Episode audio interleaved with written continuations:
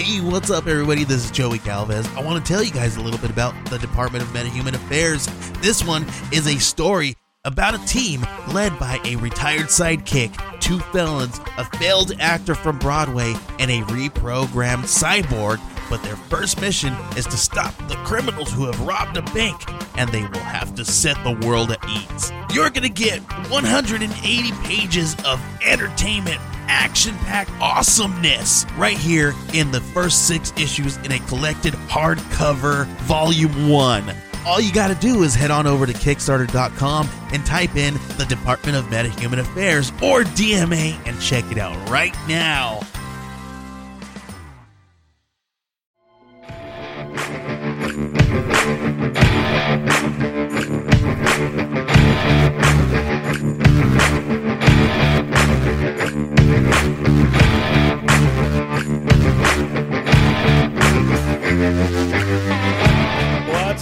On, everybody? We are back. This is episode 269 of the Dark Windows podcast. My name is Kevin. I'm Kevin. Um, Yes, I'm Kevin. yeah. You have any Yeah. business to tend to, or No, okay? no old business. All straight up new business. So we don't have to go through the uh, Minutes. minutes no. from the last meeting. That's Nope. good.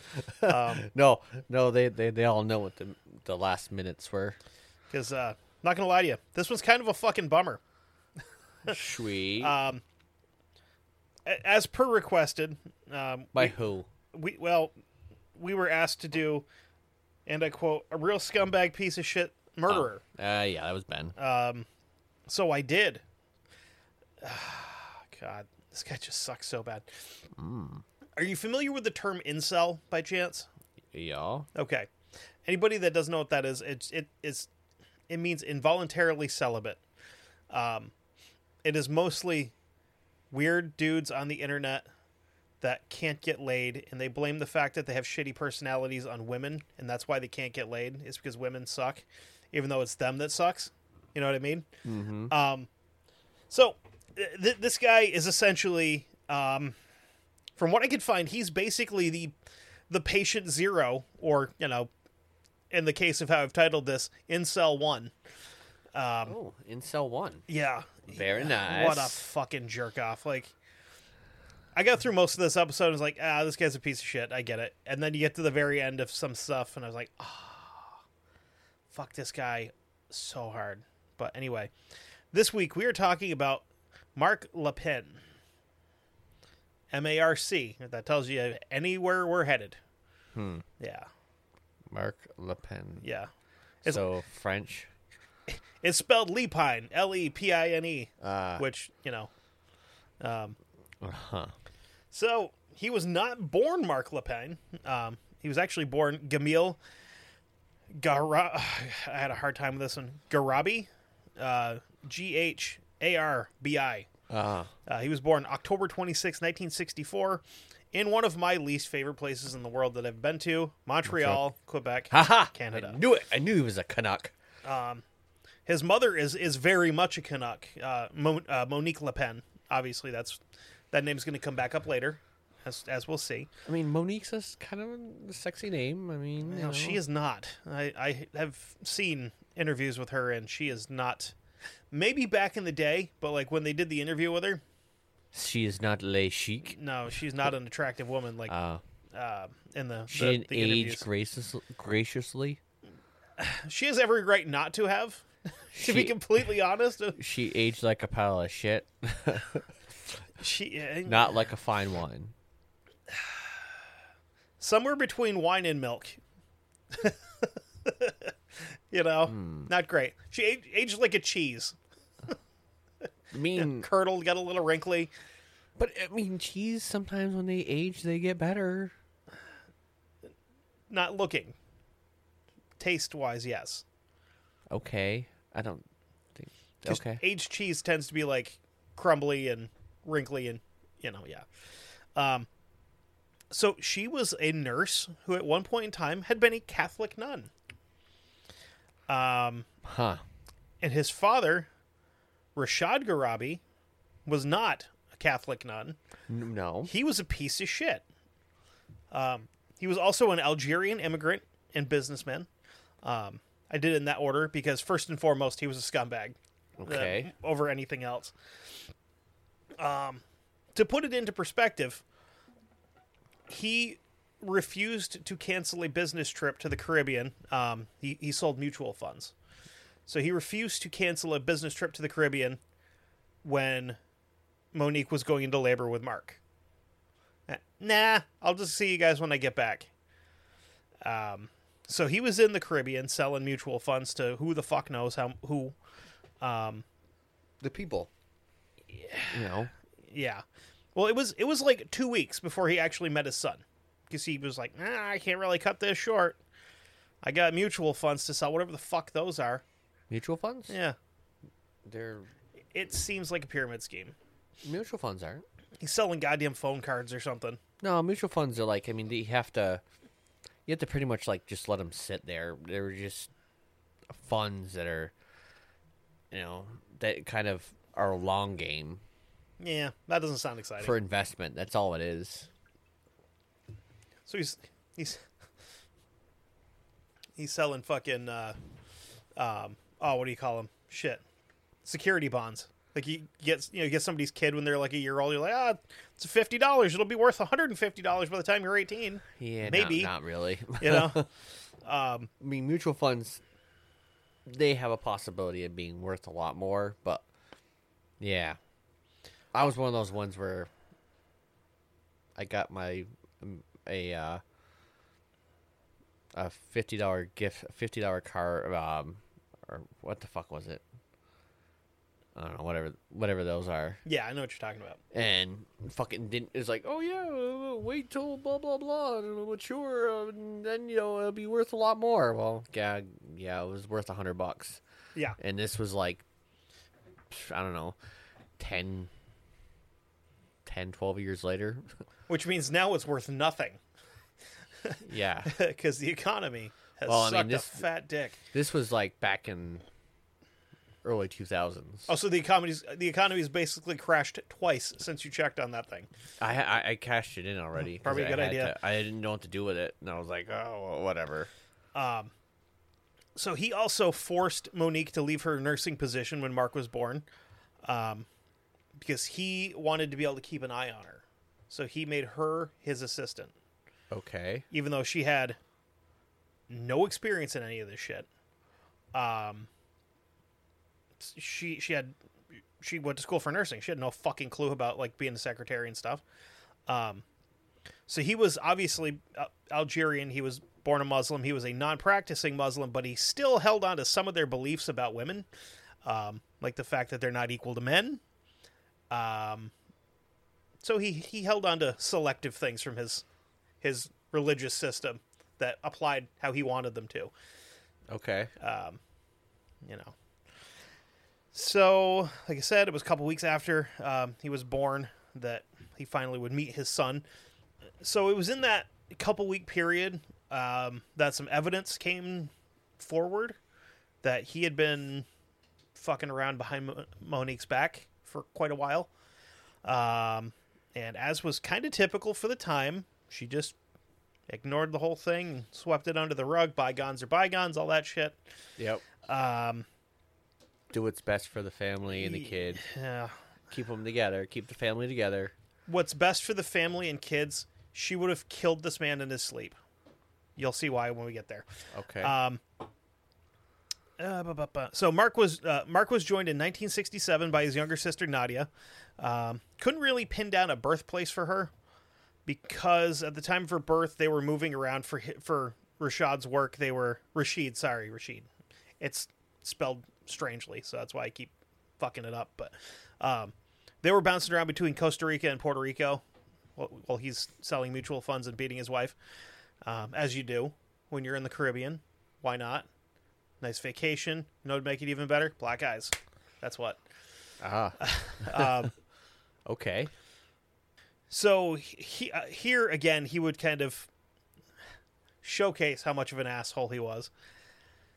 Uh, if he found any kind of errors in the paperwork, Monique got slapped around. Even if he fucked it up, Oh. she got slapped around for it. You know, Okay. um, He's one of those. yeah, he sure is. And um, anytime she would kind of show any type of affection to the kids, he'd beat the crap out of her because showing them affection would quote spoil them. Wow. Yeah, I mean, if Yeah. if she had been allowed to show her children affection, we wouldn't be doing this episode. That's, you know, this is uh, one of those nature versus nurture cases, and it was definitely a case of nurture Yeah. over nature. Um, unless you count nature as your environment, also. Um, this is not not great. Um, and you know, uh, we we've never talked about someone who had, you know, a a bad childhood that grew up to be super fucking weird and violent. Ever, we've never done that here. No. You know, why why would we talk about somebody like that? No po- no possible way we've ever talked about anybody that has done something stupid or you know had a fucked up childhood that's grown up to be fucked up. Right, right. Uh, so in 1970, an incident took place that would be the final straw for Monique. Um, I'm going to play a clip so that you can hear her words of how she actually put it. Uh, Okay. I'm going to throw that in here right now. the child needs to uh, obey right away. Okay, otherwise he, he would uh, slam them. That was it. It was the same with me. In his mind, he had to beat his wife at least once a day.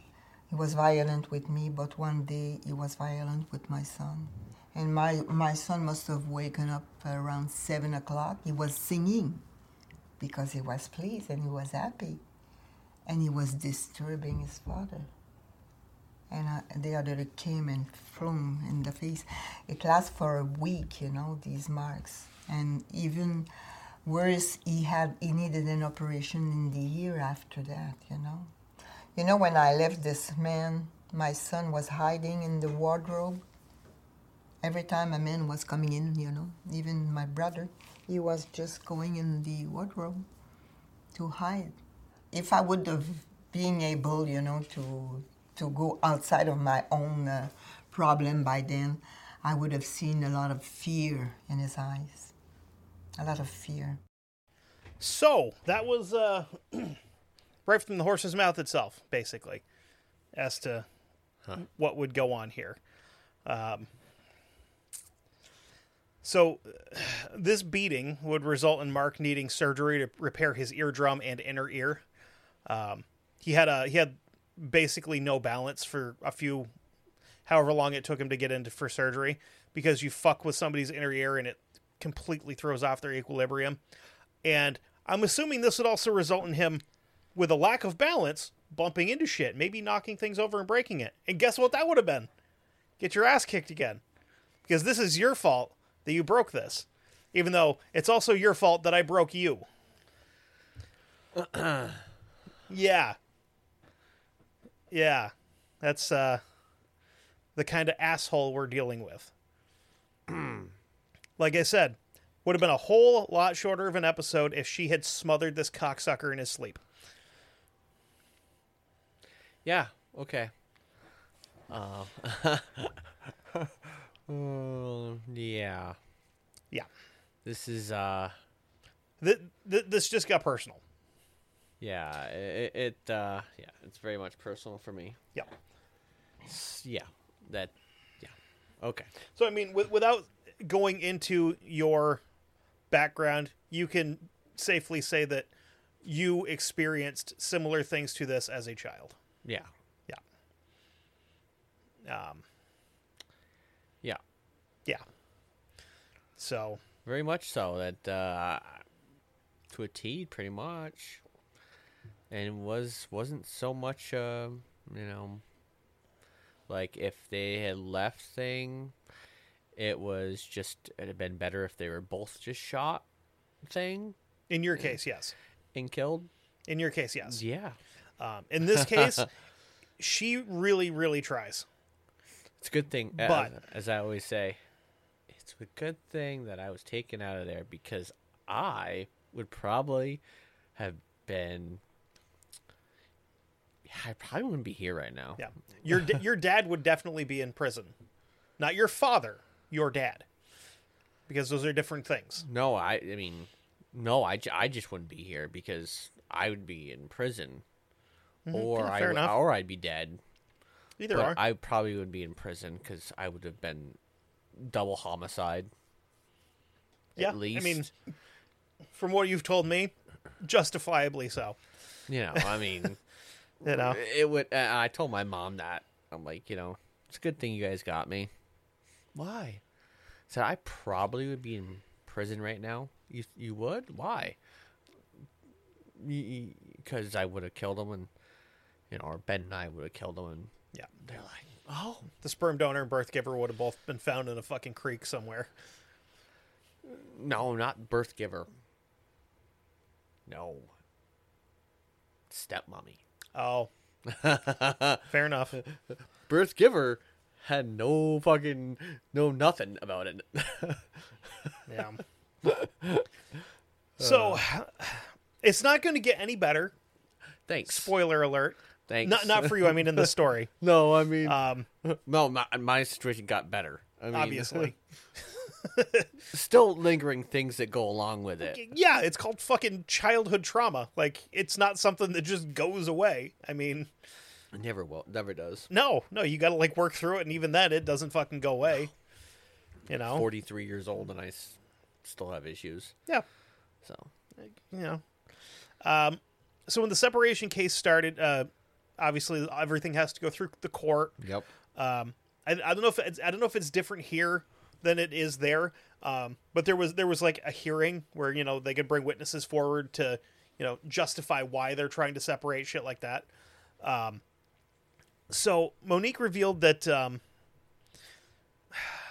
that Rashid forced the kids to stay in their room when he was home. Their room had a bed, two chairs, a little plastic table, and what basically equals you know equals up to a training toilet, like one of those little potties you you potty train Yeah. your kids on, like a pot with a fucking seat on it. Okay. When he was home, they were in there. Um, coming out of that room and making noise is what earned, in quotes, uh, Marc his fucking beating that fucked up his ear and shit, because he, you know, went out into the house. Ah. What an asshole, right? Yep. Singing, Yeah. being a kid. How dare he? What a scumbag. Yeah. Fuck. Um. uh, so, anytime they tried to leave the room, um, and Monique would try to like stand up for him, not only would the kids get beat, she'd get it too, because that's how abusive relationships work.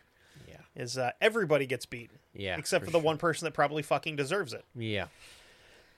So Monique's sister was at um was at the um the hearing in her sister's defense. And she was asked if there if she had noticed any of this behavior that her sister's talking about. And um Monique's sister goes on to tell a story about um, one night being invited over for dinner. And um, after she got there and had been there for a few minutes you know Monique's making dinner. Uh, Rashid decided that he didn't want her there anymore for dinner. And, you know, Monique kind of like got him in the kitchen. She's like, I'll have her leave right after we're done eating. You know, just let her stay. So, being a, you know, a rational adult, he grabbed the casserole out of the oven and threw it out the kitchen window. The kids were out back, like in the in the yard, which a, a fucking rarity for these kids. Um, so she went out to clean up what was left of dinner and try to make sure that nobody's going to cut their feet open on. I'm assuming probably a giant old ass like 1970s Pyrex dish, which means like he had to throw out some goddamn force Yeah. to break that thing. Because my grandmother sent somebody home with dinner one night. He got into a head-on car accident and shot a Pyrex plate through the windshield of his car and picked it up and wiped it off and put it in, back in the in the car and brought it back to her. Those fuckers were tough. Yeah. Um, So while she's out there trying to clean it up, um, he goes out and he just he smacks her in the back of the head and he smashed her face into the brick wall in the backyard a couple of times right in front of his kids. So which I'm assuming, you know, being young, they're probably fucking crying and freaking out, and um, Yeah, yeah, yeah. Um, This is the point where you hear, you know, you don't hear it, but you're you, as a listener, you're not hearing it, but or knowing it, but inside the my internal rage that I can see in your face is there- fucking th- ridiculous. There's a there's a uh, thing that's going off where you didn't. I mean, I'm hearing it, which is you hear it, I, I can and it's it's a round being chambered. I can hear magazines being loaded. Yeah, it's like that's and then there's You know. fucking you know a bullet, a, a pistol, and you hear pop, and fucking then there's blood, yeah, lots of it. and that's just all that goes going through my brain right now. Yeah. going yeah, So I mean, Mon- Monique's sister gives possibly the most obvious statement of all time that her sister and niece and nephew live in fear of Rashid. They're fucking terrified of this man. So the court obviously sided with Monique in favor of the separation. Um, I'm not going to get into the whole thing. Sometimes it's not the right decision to side with the mom. Like, I, I've seen cases where siding Yeah. with the mom is a bad idea yeah, because the father is the only responsible adult in the Yeah. child's life, and then they go, "Nah, we'll just give him to the mom," and the kid turns out to be an asshole. This is not that case. This is like, you guys did the right thing by keeping this son of a bitch away from his kids and soon to be ex-wife. Spoiler. alert. Yeah. they don't get they don't reconcile and get back together. Um, so shortly after the separation, um, Marc, Monique, and Nadia they are in the house. They got to keep the house because that's how that works.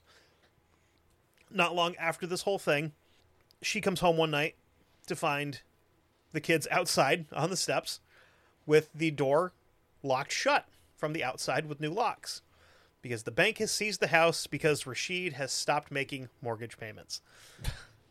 so, nice. nice guy, right? Yep. You know, even if you're going through a divorce, you can not be a piece of shit and be like, okay, I'll I'll continue making payments until we can make an arrangement where she can take over making them, so Yeah. that my children aren't homeless. Yeah, But he doesn't. Does he, he didn't care. no, Um, this is really the last interaction any of them would have with him. Um, the divorce is finalized in 1976. Why it took five fucking years to finalize a divorce, I have no idea, but it did. it's weird.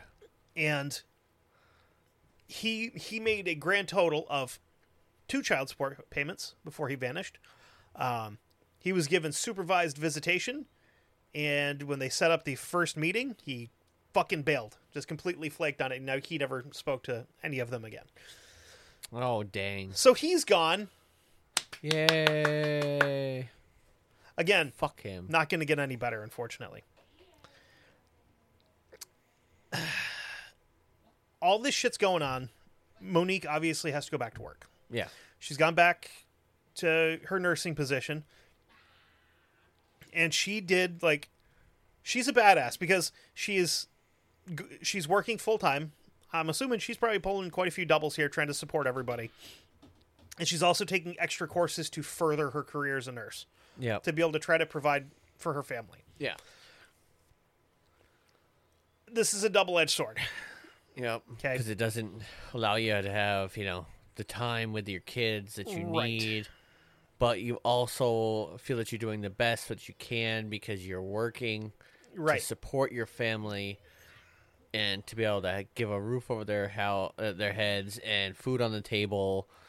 But You're this- you're making a sacrifice yeah and it's not an easy one to do. no Um, and in this case, it turns out to be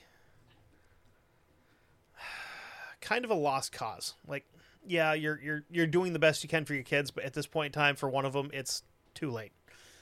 Um,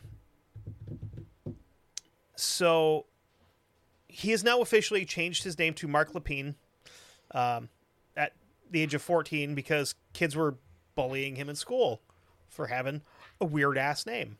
And also, he fucking hated his father. So he took his mother's last name and then just like picked Marc out of somewhere. I mean, I know that's a fairly common French Canadian name. yeah Um, we're going to run into a couple more of those as we go, and you're going to go, holy shit, how many of these people are there in the store? Oh, there's a bunch. Yeah, there's a bunch. Um, so this is around the same time where he starts to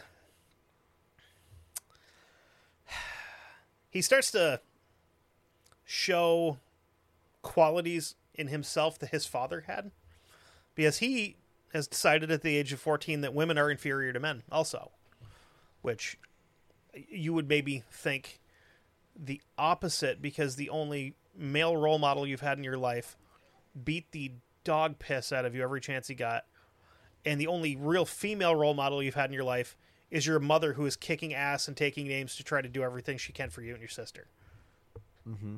maybe i got it backwards. I don't fucking know. I don't know. But he's he's decided at this point that you know women are kind of fucking you know women suck. Um It's a little bit of Stockholm syndrome. no A little. no it's not stockholm syndrome that's when you've been kidnapped and you start to sympathize with your you know Or your captor well, stock. Uh, It's it's misogyny, which I fucking hate that word because um, people have decided that it, that's just like a catch-all. It's like being a racist now. But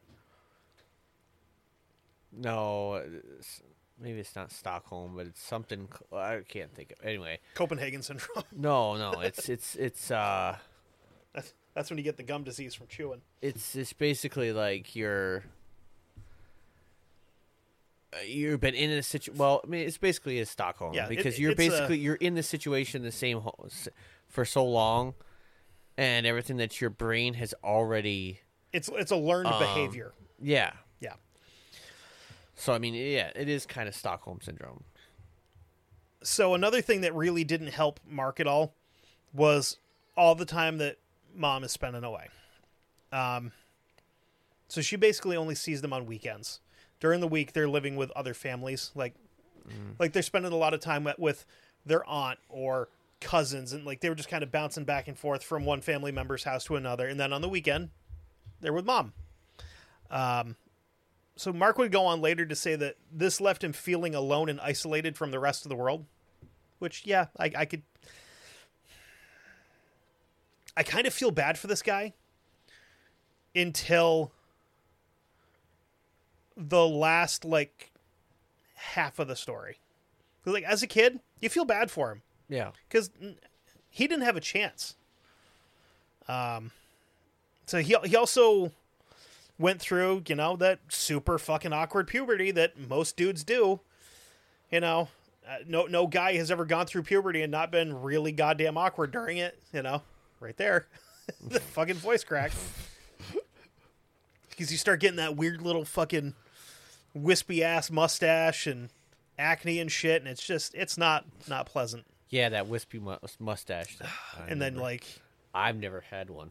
the weird growth spurts and like it's it's fucking Okay, had those. it's it's a weird time in your life. I'm, I, I swear I hope I really hope that everybody listening to this show has actually gone through has been through puberty at this point in their life and you are not letting like a 11 year old listen to this because this is definitely not the episode for that um so he, he ended up getting like he got acne like bad Yeah. bad. Um, and you know, he's his self esteem is in the shitter because he's got bad acne and he fucking is super awkward and he's got a lot of trauma and shit. So he doesn't really he doesn't feel great about himself, obviously. And his sister really didn't help because she would pretty frequently in front of people at school just bust his balls about his acne and the fact that he didn't have a girlfriend. Like his sister's kind of an asshole, but like she's a kid. Plus, she's his sister. Exactly. You know? Sisters do that. Yeah. Siblings do that. Yeah. e- yeah, Exactly. Had it been a brother, he'd be like, "What are you gay or something? You have a girlfriend?" Yeah. gay wad. Yeah. Yeah. Uh, good shit. So, um, Marc and Nadia's relationship, like as siblings, was a little was strained, to say the least. With you know, her constantly harassing him and him not defending himself. Yeah. This is where the referee needs to step in and fucking wave off the fight. Like he's Yeah. turtled up and she just keeps swinging on him. So would it have been different had they been living home with their mom full time. It's hard to say. I'd say probably Um, not. I I think it's kind of weird that they disliked each other as much as they did because of the the the shared bullshit that they went through. Um, a term I hear a lot from from dudes that were in the military that talk about why they're st- why their like best friend is some dude that they met when they were like deployed. It's trauma bonding because you bond over like crazy shit that is going on, and it's just like you know so I, I don't know if yeah, I don't know. It's weird. Um, it got so bad that Marc would often daydream about his sister dying, and uh, at one point in time, he actually even made a little uh, um, little gravestone for her. Pretty nice of him, you know. Um, Interesting. In 1981, uh, Nadia Nadia would be placed into a group home because she started doing drugs and taking part in what the Canadian law like the Canadian legal system referred to as quote delinquent behavior. Uh huh. So She was having the sex, maybe I don't know. I snorting the coke. I don't know. Like she was definitely doing drugs, but so I mean, you kind of have two different choices. I think was she like just banging dudes and getting caught doing it, or was it the Trailer Park Boys? You know, line of logic where she became a bottle kid. Uh, You know, start throwing bottles at people and shit. I'm gonna say It was probably the first one. probably the first one. You know, uh, that's Um, probably what it was. but uh, w- once once she got removed and put into a different home, Marc had a little party for himself in his head. He was pretty happy about about her not being around, which is also fucking weird because he complains about being isolated and not having anybody around. But then, like the one person that's around all the time, you're like, nah, fuck her. I'm glad she's gone. yeah. It, it's I don't know. It, it doesn't make any sense. It, it's it's really fucking weird. Not too long after all this, um, his mother gets him into the Big Brother program, which you know it's a it's a mentor program, and his big brother taught him a bunch of shit about like motorcycles, like working on motorcycles, and you know doing photography and stuff like this. And this this really seemed to help him out. Like he he took to the program really well Um, well, he was in the program, his grades improved. He stopped being an asshole to people. Like it was a good thing for him. It, it worked out really well. But because he's not allowed to be happy, um, come to find out that his big brother is removed from the program because other kids that he had been big brothering had come forward and said, "Hey, this dude's been molesting me for years." Um, and Marc kind of he came forward and he's like, I don't know, maybe, but he never did anything like that with me. So, so he's he's no longer in the uh, the Big Brother program. So the again had a don't even want to say a positive male role model if he was molesting people, but had he not been molesting people, it would have been a positive male role model Yeah. to for look sure. up to, and you know. Yep. Um, but I can't really say that if you're molesting people, though. no. you know. So I guess the moral of this story is don't molest people, Yeah. right? Yeah. Right? Okay. Making sure we're on the Yeah. make sure we're on the same page here cuz like uh that's not cool, man. Like N- no. No. No. You, you No. no. Only time you're supposed to molest somebody is if they're into it.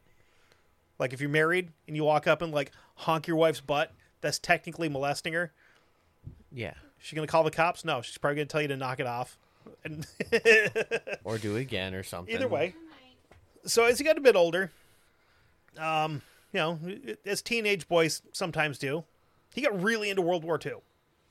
Which, hey, I did too. Like World War II was kind of cool to learn about when you're, Yeah. you know, For sure. it's a fine hobby, decent interest to have, unless you get super into Hitler and the SS, and like, it's kind of cool. You know, I like what they were doing. You know, that's that's that's probably a red flag Okay. Um especially when your ancestors w- could have potentially been ones over there and been like, "Oh, fuck you, buddy," you know. I don't know if I don't know if Quebec took part in Were they trying to secede during World War II, or was that after? I don't know. I don't know. Anyway, I don't know. I mean, there's there's I don't know multiple talks about it. Anybody that's Canadian, I don't. I honestly don't think we've ever had a download in Canada. probably not because they oh they were or no, no somebody t- told them about us and they were like they don't I, like Canadians. I love Canadians, except Quebec. Uh huh. The rest of them totally fucking fine. Yes. How would I hate Canada if I support one of if you know I, I support a, a, a pro sports team there? You know, like I fucking I love my Blue Jays, and you know regular Canadians are cool. The French Yeah. ones kind of suck. Um, he also got really into paintball, which again pretty cool. This is uh like the infancy of, of paintball because this is like uh early '80s. This is back not too far removed from the paintball gun being invented to mark trees for lumberjacks because that's exactly what it was. Yeah. You know, because they they they created it so you could be in the back of a truck. You go stop. Okay, we need to cut down this one. Whack, whack, whack, and they would just shoot a fucking paintball at them. Then you know what trees you have to cut down. Yep.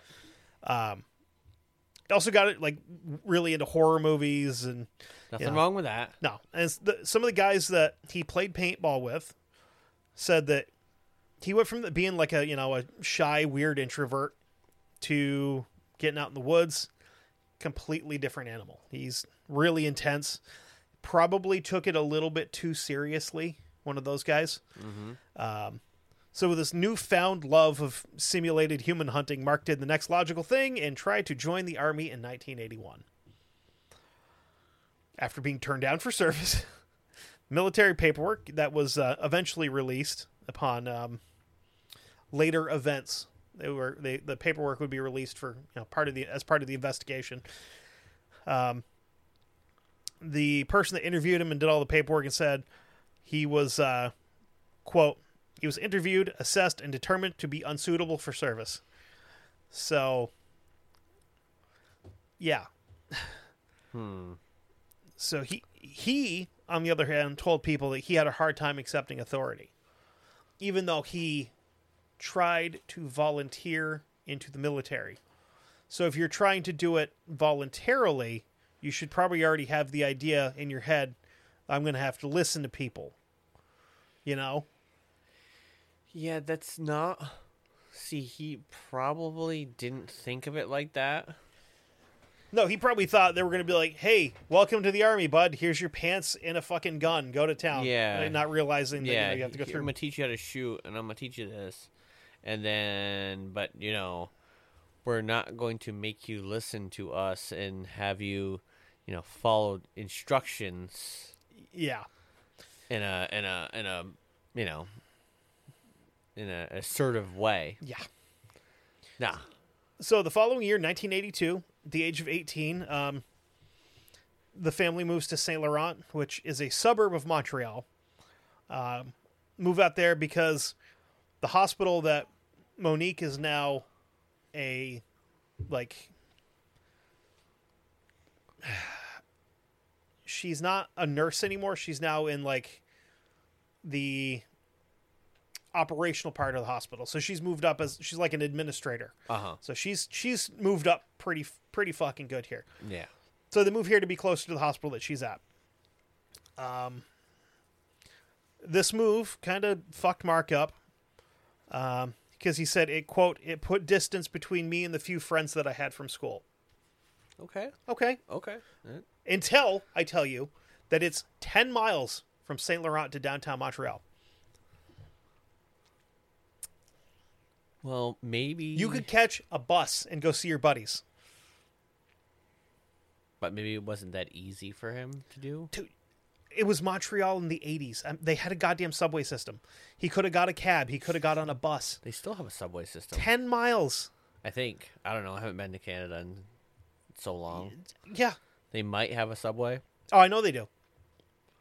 They do. But, like, I mean, I haven't been there, so I don't know if it still stops at the O- Olympic Stadium or. oh, I don't know if it, I don't know. I know they have a subway, though. I remember it used to, because I mean, you know, you used to be able to get right off at the stadium, go watch a game. Which, if MLB, MLB has their way, might be able to do that again soon. I think they'd have to tear the stadium down. That's though. fine, but they're talking about expanding back into Montreal, which hmm. kind of cool. Yeah. Except this time they need to not fuck up, and they need to have English language TV. They also have to be able to broadcast it on the radio in English as well as French, because that's why the fucking Expos failed.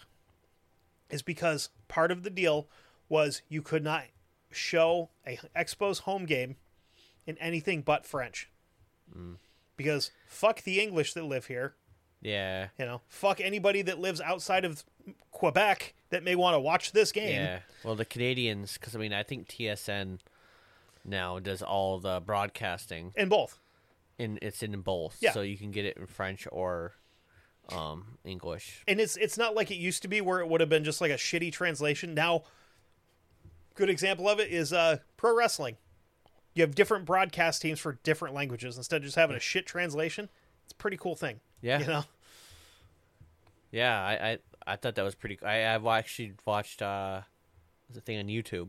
They were like, uh, it was the Spanish announce team. They were actually announcing. Oh goddamn. as- Dude, you ever want to see something super exciting or hear something super exciting? Listen to fucking Mexican commentary for baseball games. Those dudes get so excited. Like, holy shit. Like Oh, it's it's either that. It's uh, even uh, like any sport, pretty much. I know, like uh, soccer, same thing. It's fucking like a goal. They're like, I don't want to sit I don't want to sit and watch soccer. I would listen to that cuz that's fucking I mean, entertaining. Yeah, but they're like, like you know, blah, blah, blah, goal. Yeah. Cuz they are fired up, man. Oh my god. Oh, Mexican commentary teams for hockey would be amazing. Holy Yes. shit, would those guys go crazy? Oh, it'd be fucking. It'd be a goal for like fucking five miles. Yeah. Kick a goal. Yeah. Um, I saw one. It was uh, uh, was it the Rams and Falcons that played in Germany this year? I don't know. It, it was it was two NFL teams played in uh, Frankfurt, and they're showing a clip from the game with the German commentary. Those guys are going goddamn crazy because like I don't know if they've ever called an NFL game before, but this guy gets hit and he just loses his fucking mind. Like it, it was it was really fun. Um, but Huh. we got to stop having fun and start talking about this again. Yeah. Unfortunately. Um, so this is the beginning of a period of seven years that um, he would later say in something that he writes. Um, this was a period, quote, of seven years that have brought me no joy. So he's uh, he's really having fun here. August of 1982 starts a two-year college program, and this isn't going to sound important. Like any of this shit where he's going to college isn't going to really feel important, but I promise it is. I, I wouldn't have put it in here if, if it didn't need to be. Because the last thing I really want to talk about is somebody's fucking academic record, because that's boring as shit. Yeah. Um, anyway, 1982 starts a two year college program at a French language school um, for pure sciences, which, Uh, that's very fucked up. well, so pure sciences, the, the closest I could really think of from looking at the description of it would have been like, I wasn't talking about the, the sciences part. I was talking about it being in all French. well, because he speaks French. you dumb. Well, yeah, you kind of have to be to speak French. I mean, I mean, no. I mean, I'm sorry. I we'll get should, shit for that, but I don't care. oh, we shouldn't pick on the the the. Oh no, we can pick on this guy because he sucks. Um, but the closest I could find for what this pure sciences course would have been would have been kind of like the equivalent, um, at least here in Vermont, like what we have to um, like college prep science, like a so uh, an advanced science class you would have taken like your junior senior year of high school. You know, Okay. not quite advanced placement, but like instead of AP, it's CP. Which Okay. So know. college prep versus yeah, versus Advanced yeah. Uh, did you take any of those? college prep. Yeah. Ye- Yeah, I think so. I don't know. I didn't take any AP because I don't know if we even had any. I was in an AP writing class, believe it or not. I did pretty fucking good. Well, Lati fucking died Yep. for you. I don't think we actually had any AP. Maybe we had an AP English. Maybe You probably would have had English, um, science, I don't know about science at the time. because we had we had like AP Science, we had AP Math, um, AP English, AP Lit, which I didn't want to sit through regular fucking literature uh, class. Like the but- only we only had like one kid that was like so fucking smart with math that he wasn't taking math at Otter Valley. Yeah. He was taking it through college. So by the time the kid got to, he went to Yale. By the time he got, oh, fucking pinkies Oh. up there. only reason why he went to Yale, no, was it Princeton? Sorry, he went to Oh. Princeton. The only reason why he went to Princeton is because Princeton offer, offered him a better deal than MIT. He wanted to go to MIT, but MIT was like, "Yeah, here's your deal," and then Princeton's like, "Yeah, well, here's your our, here's our deal," and he's like, "Okay, I'll go there." So, I think. Anyway, so back to this. Um, so he got off to kind of a rocky start. He failed two classes in his first semester. Um, but, you know, he's been out of high school for a year at this point, a little rusty. Yeah, You know, got some ring rust when it comes to education system. Um, that's that's how it goes. he, he got the hang of it in the second semester, though. Um, well, I mean, his his grades, uh, we're talking like letter grades higher than where they were. So he, he, he brought it up pretty good. okay, He also starts working at the same hospital that his uh, that his mom works at. joy for her. He's working as a food server slash janitor, Oh, which is kind of a weird combo, but whatever. You know, okay. probably bounced back and forth between the two depending on where they needed him for the day. I don't know. Yeah, yeah. So his coworkers would call him uh, would call him things such as uh, nervous, spastic, and immature. um, and like so many of us that at one point in time or another have become attracted to a, a coworker, um, he did. But being nervous and immature and spastic, he didn't end up trying to talk to her. Uh-huh. Um, so in in his head, this was her fault oh, because he couldn't talk to her. See, see this. Now we're starting to connect dots where we're gonna like at the end of it, it's gonna make a fucking incel, okay. and it's it's not not a pretty picture to paint. Um, Okay. Like most of these guys, like these incel shitbags that go on to do awful stuff, uh-huh. um, they just fucking suck. Like the the big one's Elliot Rodger, and I'm not going to cover him because he is just such a pussy. like, what a fucking dickhead. Um, yeah. Like he was an incel during the age of Reddit, so he could the just age of Reddit. right. Yes. So like he he, he was on Reddit constantly, just women's it's the women's fault that I can't talk to them. Blah, blah, blah, blah. They won't talk to someone like me because they're going after the quarterback. Blah blah. Shut the fuck up. Shut up. It's because you have a shitty personality. That's why women don't like you. You don't have to be attractive to get a girl. Trust me. You could just, you know, try to be funny or something. It, it, it works pretty good. I mean, I've tricked my wife for the better part of a decade at this point. So, There was something she liked. I mean, she's not with me for my money or the looks. And at this point in time, I've got her trapped with a kid.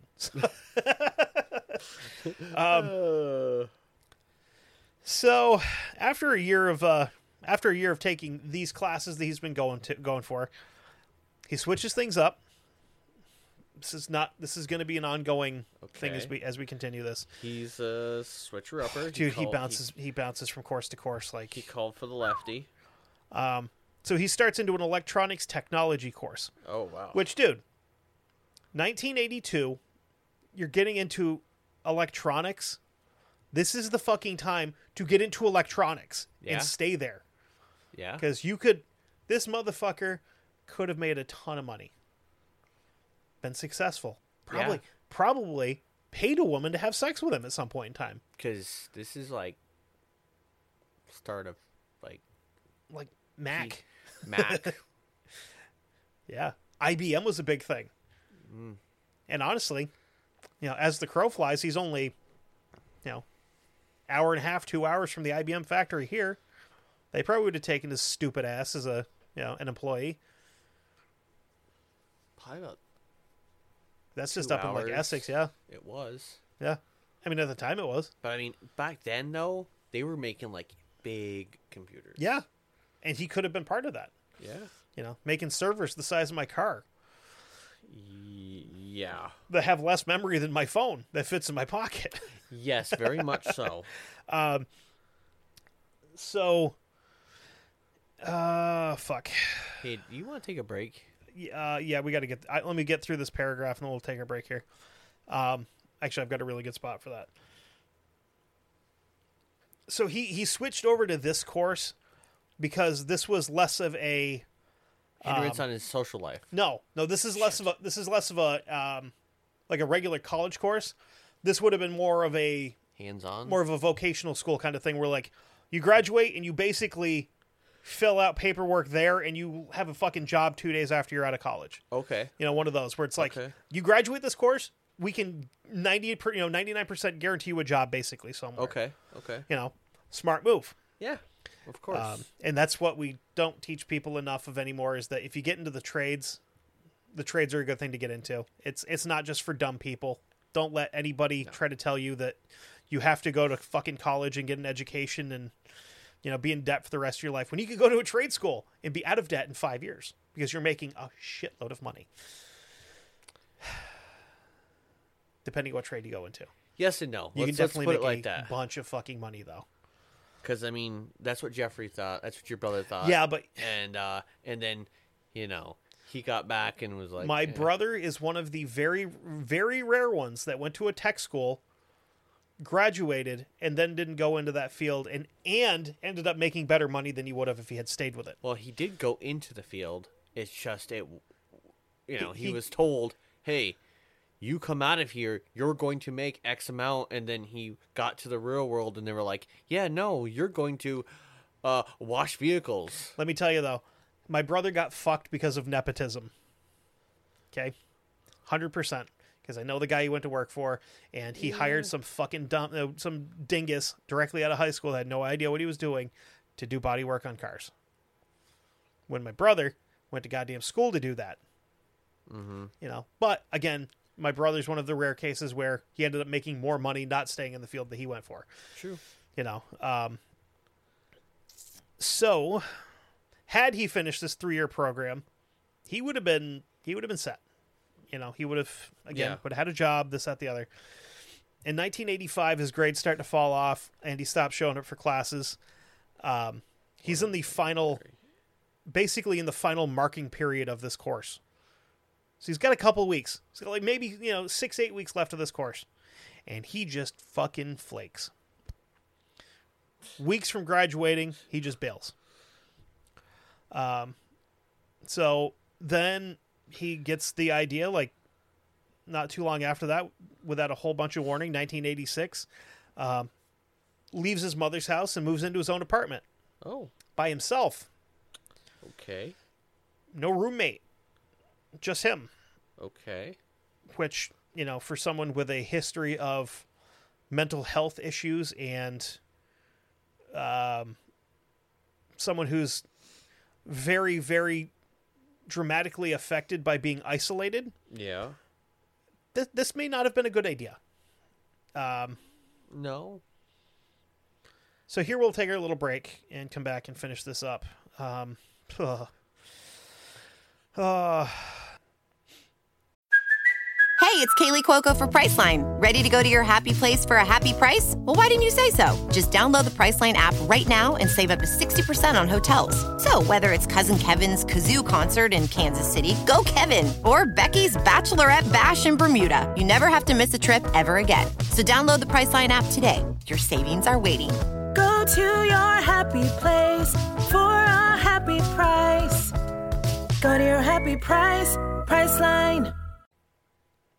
1986 is the first time that he would visit the École Polytechnique in Montreal. Okay. So this is uh I don't remember exactly what a polytechnic college is. I thought it was something that was made up, but it's not. It's a real actual thing. I think it's a I think it was like a uh if I remember correctly, it's, it's like half trade school, half actual college. You know, where you can, you know, work on a trade, but you can also get like a business degree to go with it. One of those Yeah. kind of deals. Um, well, it's just basically a technical college. That's all it is. Yeah. I essentially. mean, it's, it's, it's just uh, it's, but it's no, no, no. VTC. But what I'm saying is, is, is you could go for the technical side of it, but they also had another part of it where you could go and just do regular college courses. Is what I'm the way I think that works. Yeah, well, it's like most colleges now where you have to offer. I mean, Jeffrey did that. Your brother did the same thing. That was that was a that was just business and trade. What this one I think is like you could do like your trade stuff, business stuff, and then they had like uh, like a history course like program or some shit like that. I think I don't I don't know. I'm not. Uh, yeah. I never went to one, so And neither did I. I went to a traditional college. So he wanted to get into the engineering program. Um, that you know, had he gotten into it, he would have no doubt flaked on this as well at some point. I think he has a pretty good track record for not finishing shit that he starts. yeah, true. For now, um, so right about here is where he gets shit canned from his job at the hospital. Oh, wonderful. His supervisor said that it was because when he was there, he wasn't doing his job, and he was just insubordinate all the time, basically. Okay. two very good reasons to fire someone. I think Uh, yeah. you know we're not going to pay you to come in here and not do anything, and then when we tell you to do something, you're an asshole about it. Eh, I, I can see that being you know grounds for termination, as they would put it, Yeah. or however you say it in French. I don't know. Um, I think it's still grounds for termination. so he's pissed off about losing his job, and Aw, poor bastard. now he starts getting he starts making a plan in his head. Uh huh. He's planning to go on a murder spree that would eventually end up with him dead either at his own hands or being killed by the police. Okay. not a not a rational response to losing your job at a hospital where you're serving food and scrubbing toilets. Not nec- No. I mean, you could probably find another job doing that somewhere else, my man. Just saying. yeah, yeah, yeah. Um, for sure. For sure. Shit, you could have gone and worked at one of these fucking colleges you're going to drop out of, and they probably would have. May, they might not have paid you, but they maybe wouldn't have charged you for some of your classes. You know, True. It's like I know there's colleges around here. If you go and work as a janitor, they'll let you take courses for free, and you can eventually get your degree from them. Middlebury College is one of them. Yeah. There's a reason I tried to get in there for a little bit, but um, I'm not cut out for Middlebury College. I'm not. Uh, I'm. I, I would I would fit in more in the other part of Middlebury, you know, with like the fucking regular folks and shit. Eh, You know, not the uh, the college crowd there. I mean, I don't know. Because Middlebury's two things: it's hippies and farmers. That's all it is. Well, and the and no, it's three things because it's you know hippies, farmers, and then there's the fucking like.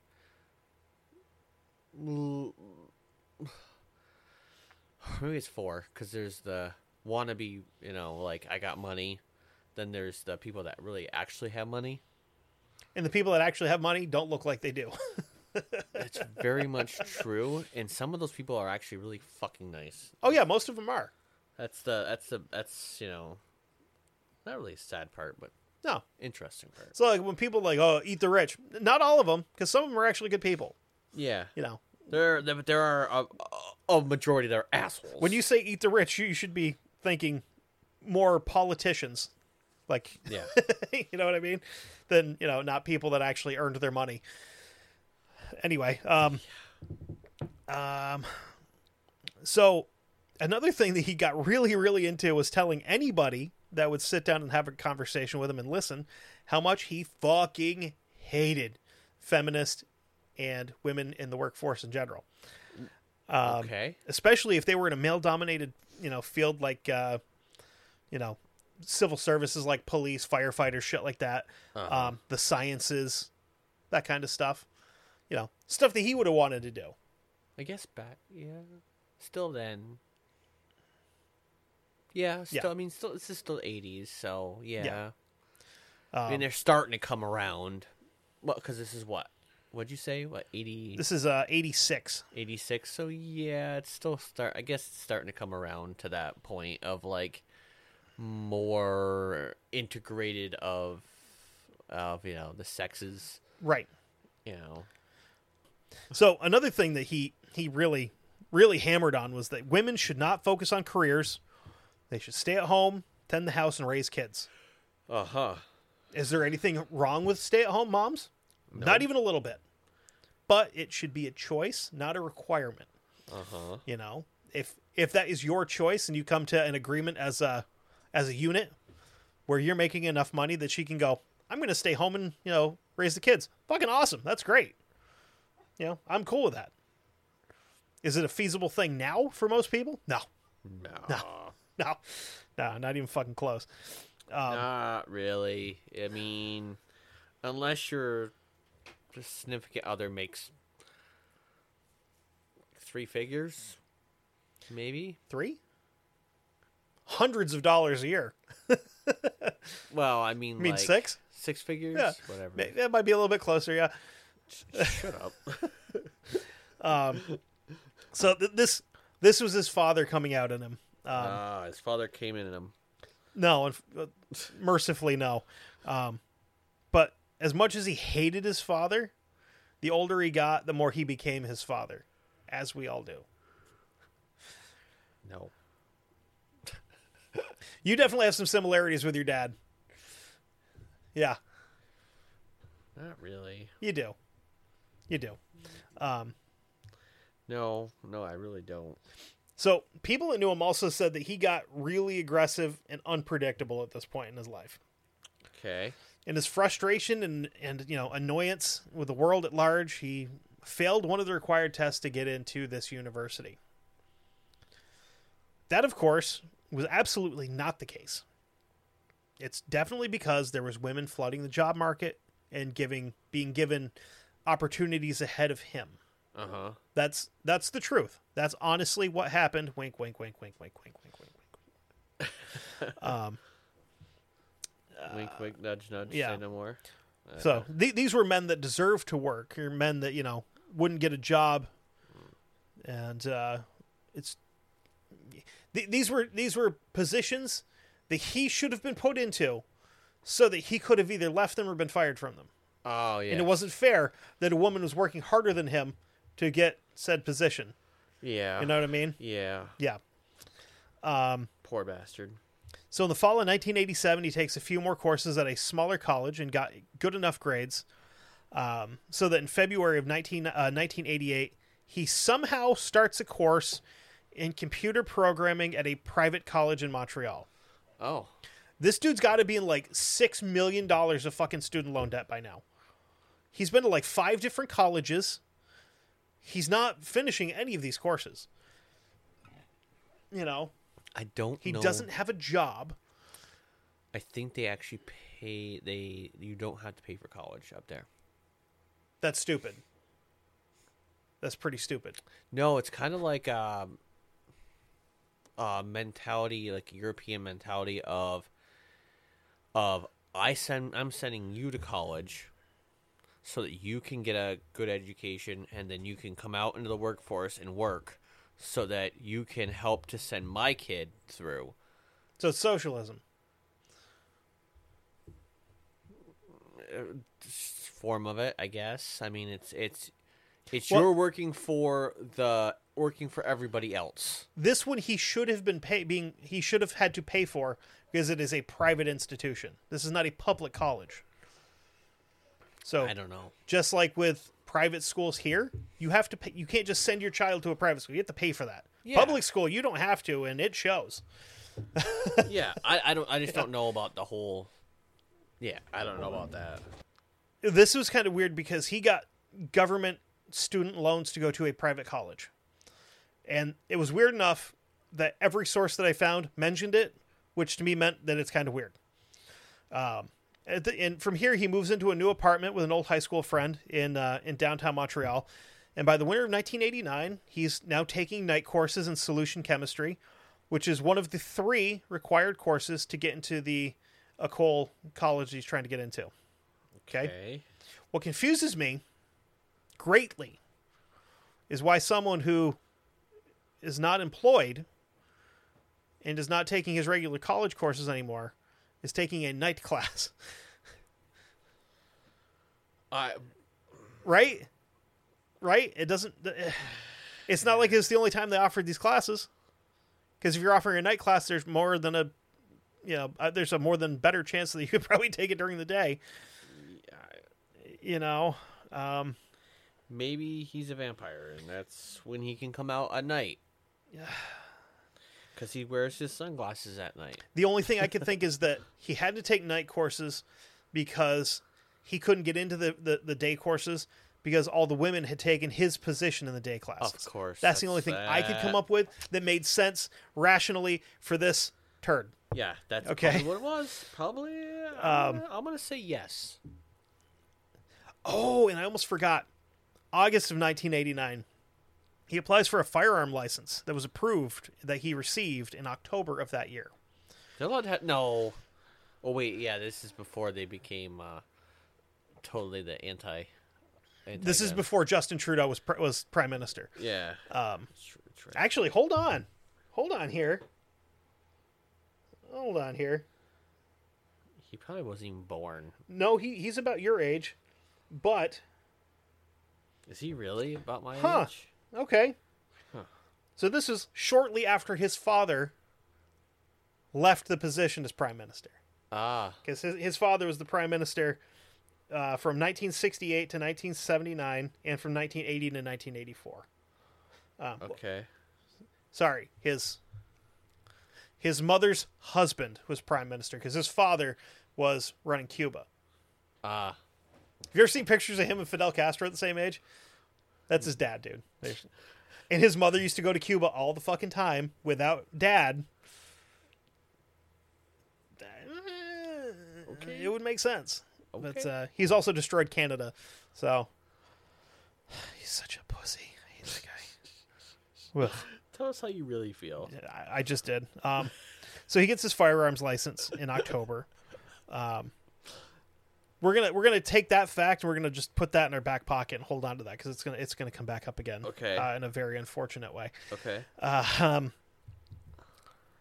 he's again rejected from the same college after meeting with an administrator. Um, Ah, more fucking women taking up his job. well, no, th- this is they informed him that there were three classes that he needed to be paying attention to, not just the one. Oh, Um, But of course, as all this shit's going on, he starts complaining to the officer about how women are, you know, ruining the workforce and destroying his chances of having a, a life where he can make any kind of money. oh, Um, yes. I, I'm pretty sure that this conversation that he had afterwards had probably zero influence on him being denied. May have been some sarcasm there too, because like, I mean, you really want this fucking guy in your college? Like, gross. He's gonna be a fucking problem. Like, if you put this guy in here, he's gonna be an issue This, this, when he shows up. yeah. Yeah, he'll be an issue until he flakes. I mean, uh, he may or may not be an issue. Oh, he would definitely have been an issue. What what part of this story so far makes you think that he would not have been a problem at this college? The fact that he's mentally unstable, like Oh, I mean, I know now sometimes it's almost a pre a prerequisite to get into college is you have to be a little mentally unstable, but either that or they can just beat it into you there. I mean, I don't know. Because really, technically, I mean, college is a business type thing, so they, you know, they're not there to. Okay. They're, they're not there to like you know make sure you go. So it's kind of like um, it's your prerogative to go. Okay, fair, fair enough. Counterpoint: If it's a business, do you want to work with this fucking guy? Uh, No. Exactly. Nobody wants to be around him because he's a weirdo.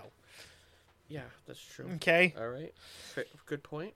And as much as he doesn't like women, he's desperate for a girlfriend.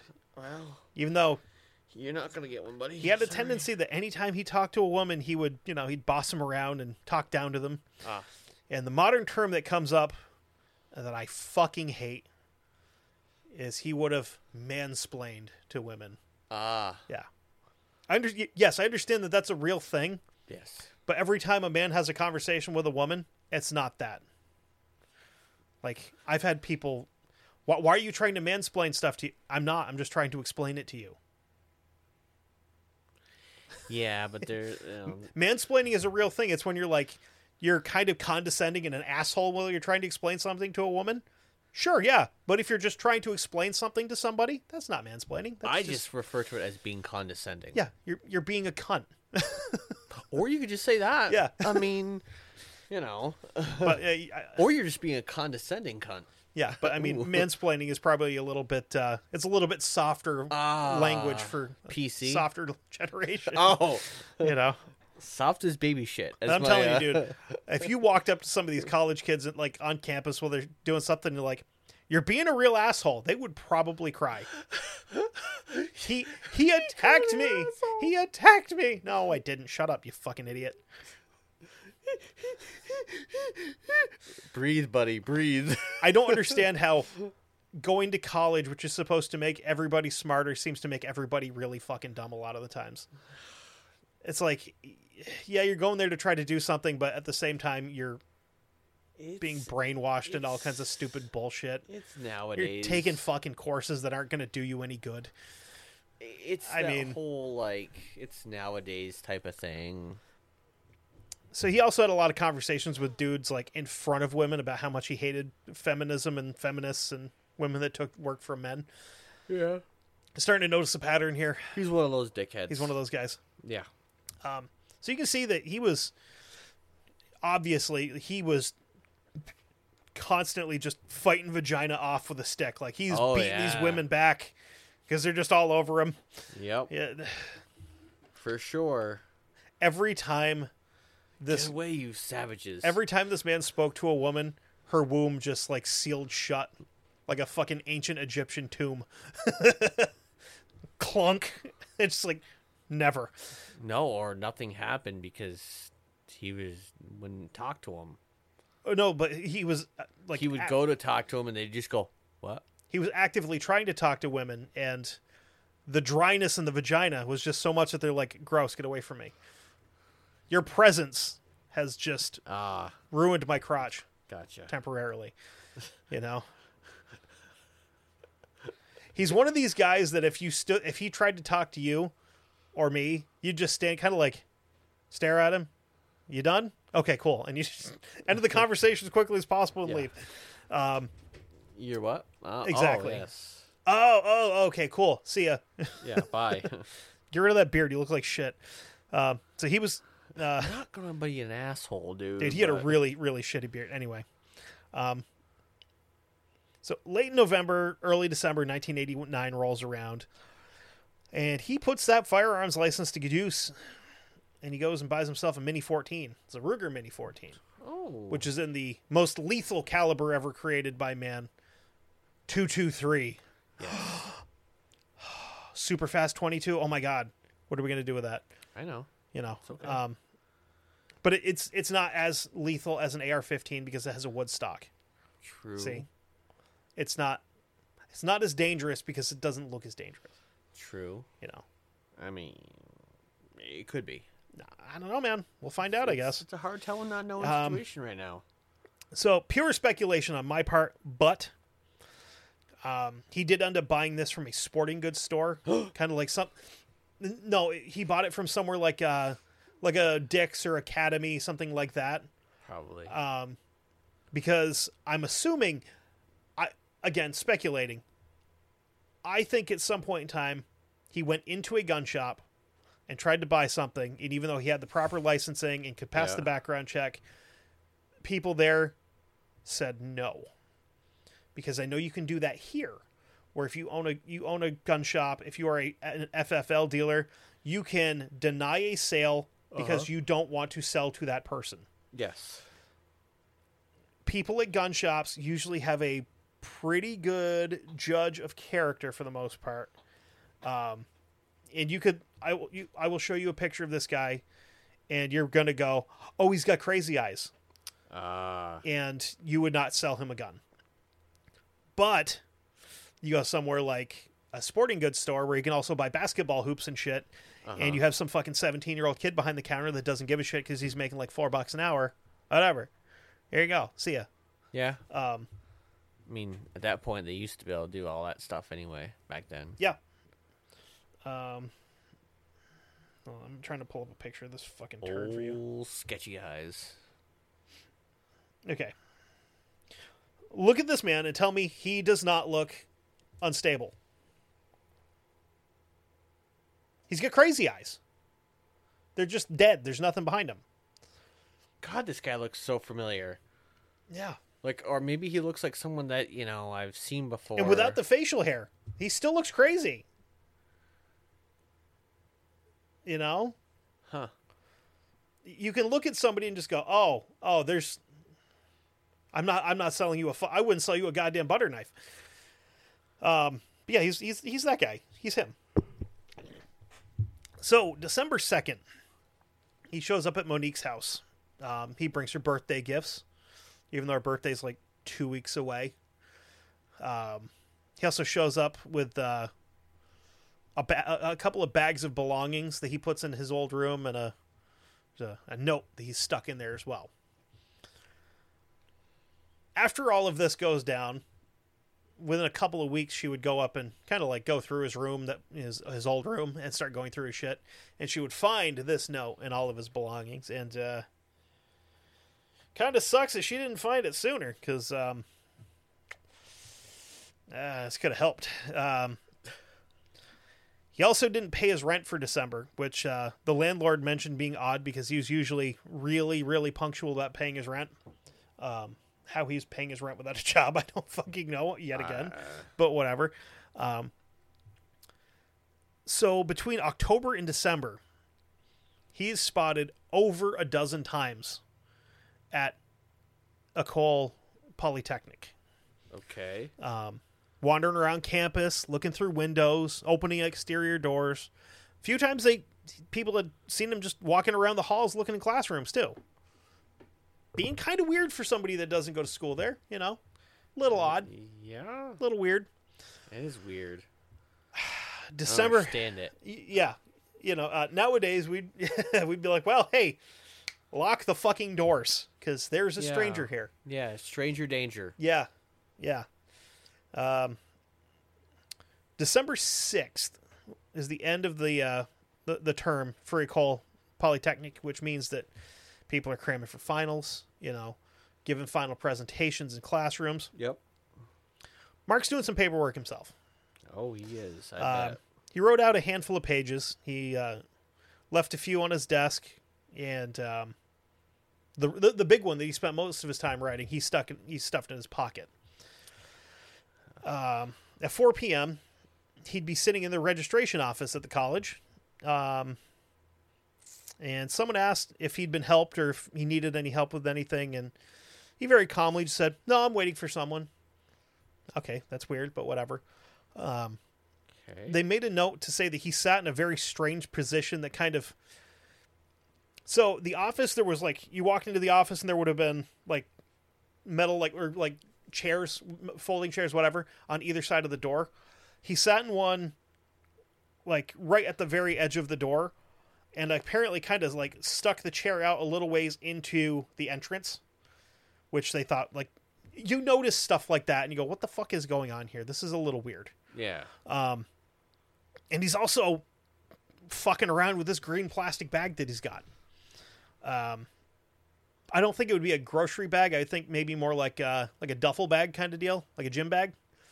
You know, I mean, technically it's a plastic bag. Right. Um, I'm. I'm gonna say sure. Uh, I don't really. Could have been a green plastic bag. because of the contents, it was not a grocery bag. I can tell you. Okay. Uh, it, it would have to have been substantially larger than a grocery bag. Okay. Um, so later on, after everything goes on, one of the people in the office said that he seemed nervous and excited as he fidgeted with his bag. Um, at 4:45, he just kind of stands up and leaves the office. Um walks up to the third floor. Uh, walks up and down the third floor corridor a few times, and then makes his way back down to the second floor. Again, being super fucking weird. okay. At 5:10, he walks into a mechanical engineering class um, where someone's giving their final presentation, um, which may not be the best way that I could have worded that. Uh, so as the student's going through everything, Marc pulls the Mini 14 out of his bag. Um, and people thought he was joking until he put a couple of 223 rounds through the ceiling tiles. He then ordered all the men to leave the room, leaving nine female students. The guys all left. Um, nobody did a goddamn thing about this. One of the guys, as he passed, said, He's firing blanks, and had a little laugh to himself as he walked out of the room, thinking that this is all just a practical joke. Marc then ordered all the women to the back of the room, um, had them all line up, and uh, one of them asked what he was doing, and he responded, "quote I'm fighting against feminism." Uh, Nathalie Provost, who's one of the women in the room, uh, very fucking confused by this whole thing, says, "quote We aren't feminists. We're just women studying engineering." And he did not find that to be a sufficient answer, and he starts firing from left to right into this group of women. He fires a total of 27 rounds into nine women. He kills six. Uh, he kills six immediately, um, leaving the other three for dead. Um, one of the ones that survived was Nathalie. That's the only reason we have a fucking quote from her. Um, so he turns to leave the room, and on his way out, he stops at one of the desks, and he just looks down at this this one. I- I don't know what fucking caught his attention about this paper, but he grabbed a pen and wrote "shit" on the paper twice, and then fucking walked out of the room. I don't fucking know, dude. I, I I don't understand that. That it gets way way more convoluted and confusing than that. Um, Okay. So he then goes out into the hallway uh, where he comes across three more people, where he fires one round each and wounds all of them. He then enters another classroom, and this one happened to have the entrance at the back of the classroom. It's one of the, um, almost like uh, Amphitheater. yeah, like a lecture hall kind of deal. Yeah. So your entrance is at the back. Um, he walks in and there's a woman like four feet away from him in the back row. Pulls up that rifle, pulls the trigger, and nothing happens. Okay, so we're gonna do.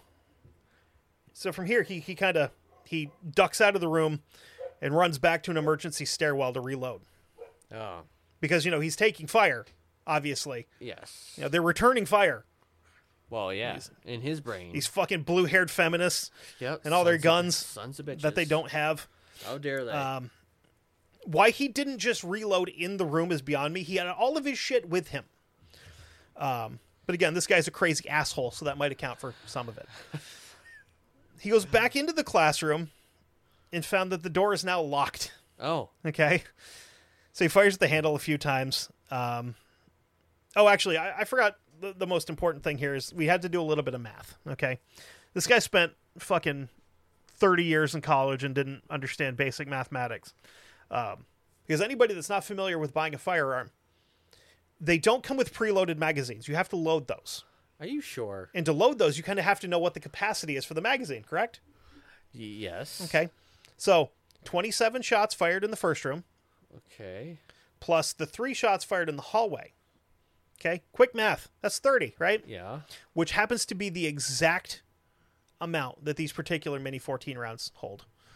Um, so the fact that he, I don't know if he just wasn't counting or if he's also a crazy asshole, like I just said, maybe had, had an effect, but um, he definitely was not paying attention to that. Because, like, I mean, I've never committed a mass shooting.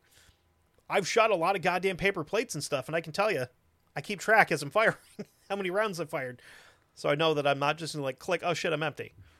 I'm You know what I mean? Or you have a general idea at least of how many rounds you fired. I'm gonna say I have done that a few times where I've A- been. a, mass shooting, or paid attention to how many rounds you fired. We're talking about paying attention. I know. I'm trying to make light of this really shitty situation. uh, no, I've I've done that where I've been shooting and I've not like just it click. I went, oh shit. Yeah. Because I mean, I was just because I was concentrating on, you know, the the target and whatever. and I didn't Right. really pay attention to. You know, I'm just I'm trying to better. You know, better myself. And I'm not paying attention to the number of rounds. right. I'm Uh, just th- trying that's to. that's fine. I just wanted to do firearm math and try to equal it out against I mean, maybe. I mean, this case, this dickhead geometry. maybe this this case, you know, this Dingleberry should have known been paying attention. Just saying. You'd think if you're gonna if you were out to kill as many people as possible, you'd be paying attention a little bit. You know what I mean? But when you're not, It again just goes to show lack of detail with this guy. true. He can't follow through with anything. God damn it, that was awful. Ah, fuck. Anyway, um, so after he again shoots at the handle a couple of times and realizes it doesn't work like it does in the fucking movies, and the door doesn't just fall off the hinges, Surprise. so he moves on, and he would end up running into a woman coming down the stairs, and he shot her. Um, luckily, he basically grazed her. She was able to, um, to escape, like very very lightly wounded comparatively. yeah, yeah. Um, and she would go on to you know talk to the first responders and shit as we when when we get that far. Uh huh. So he then moved on to the financial aid department. And by this point in time, people have started to figure out what's going on a little bit. Um, and one of the women in that department got up to go lock the door. Uh, Maryse Laganière was locking the door when Marc arrived. So as she's pulling the door closed, Marc grabs the handle, and she manages to get it closed. Um, like fights the handle out of his hand and slams the door shut and um, she gets, you know she gets the door locked, which that's a a good thing. But this lock system makes no fucking sense to me. You may be able to make more sense of it. To lock the door from the inside, the door had to be open. What? So she had to open the door to lock it, That which makes, is why the door was open when he got there. that makes no sense. Thank you. I was trying to figure it out. Like I'm, I'm kind of familiar with locks and stuff. That made no goddamn sense to me. that makes absolutely no sense. I, I have no idea. No, it makes no sense. No, but it, it was a the, the way the locking mechanism worked. Unless maybe the lock was fucked up, and you had to like open it, lock it, and then pull it shut. unless unless it's a locking system where the lock is on the inside of where where uh it where it uh, goes into the little hole that little latch or whatever Yep. sometimes they have like little buttons Almost like a half-ass deadbolt kind of thing. yeah. So you probably have to like open it, press that, so it locks it. Oh, like one of those like slide down deals Well, no, where it's like you hook it and like no, click it th- down. This is kind of like they have like there's like a little button, like it'll be a button on this the top or button on the bottom. yeah. So like if you open it, So it actually locks the plunger in place instead of having like a like yeah, a twist locks like a twist lock. Like, okay. kind of like yeah, dead like you said, like deadbolt. Yeah. Thing. Um, well, unfortunately, this door, aside from having a really stupid fucking lock mechanism, also had a very narrow window on the side. Oh. Um, he fired twice through the door and killed uh, Maryse Laganière immediately. Um, but her actions and say in locking that door saved the lives of every other person in that particular office. So it sucks, but you know, good on her. You know, for doing Yeah. you know doing what she could. Um, from here, asshole now goes downstairs to the first floor and enters the cafeteria. Oh boy. Just so happens to be lunchtime, dinner time, whatever. It's five o'clock. Oh, There's about a hundred time. people in this cafeteria. Okay. He located women and just starts shooting at them. He killed one woman immediately, like instantly, as soon as he walked through. Injured two more. Uh, injured another. Um, two women attempted to hide in a, a storage closet, like a janitorial closet, in the cafeteria. Um, unfortunately, he saw them go in there. Um, went over, opened the door, and just he fucking shot and killed both of them right there in a tiny, shitty little closet. Um, he then saw a man and a woman hiding under a table, and this is kind of weird. So he orders them out from under the table. Um, oh, I'm sorry. Hold on. Uh, oh no, I'm, I'm right here. So he he orders them out from under the table, um, and he kind of just left them there, and moved on. Um, goes back up to the third floor. So he's here to kill women, right? Just had one actually listen to what he was telling her come out from under the table fucking pointed a gun in her face and the guy's face, and then left them. Because like he, he wasn't here to kill men. This was Still I'm targeted. confused. That's that's what I don't understand. Maybe I don't know. It doesn't. No, it doesn't compute because like you're here to annihilate women, and you have one right here. You know, easily able to kill her, and you just don't. Doesn't It's because his brain is so fucked up that like I don't know if it didn't register or something.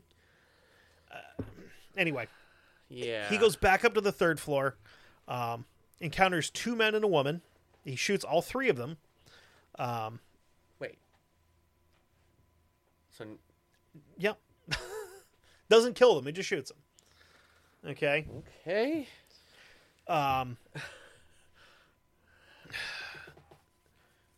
So My brain's starting to hurt.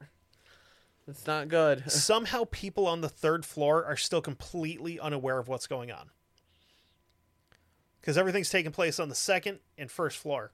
So the third floor, they have heard none of this. well, their soundproofing must be. Really it's got to be fucking, fucking good. crazy, right? Yeah. Um, so they they have no idea that they're in the middle of a fucking you know what we would now refer to as an active shooter situation Yeah. Um, because they're locked in on what they're doing. They're paying attention to their you know their classwork and all this shit. yeah. Um, Maryse Leclair um, is the next person that gets killed. He walks into the room that she's in, and she's on stage giving her presentation. Um, he walks through the door, sees her, and just fucking shoots her. You know, didn't think anything of it. Just you know, first person they saw, bam, shot her. Um, rest of the people in this room fucking freak out, obviously, um, and they do two things that in a situation like this are not necessarily great. They either lay down on the floor or they try to run past him to get out.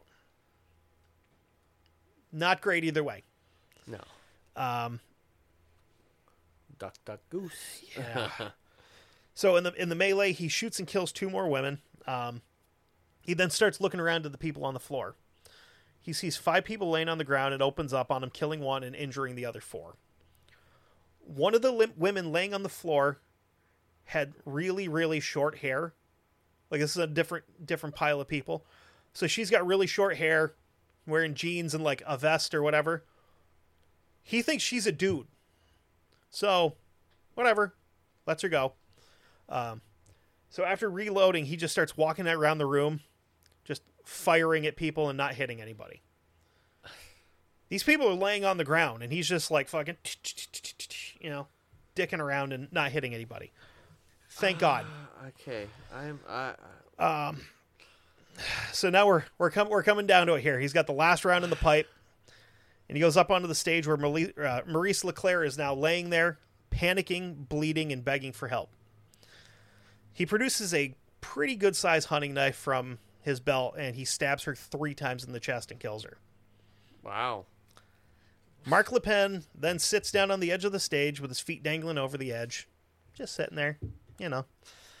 Um, he takes off his hat, sets that on the ground, goes into the goes into his bag, grabs a box of ammunition, sets that next to his hat, sets the knife down.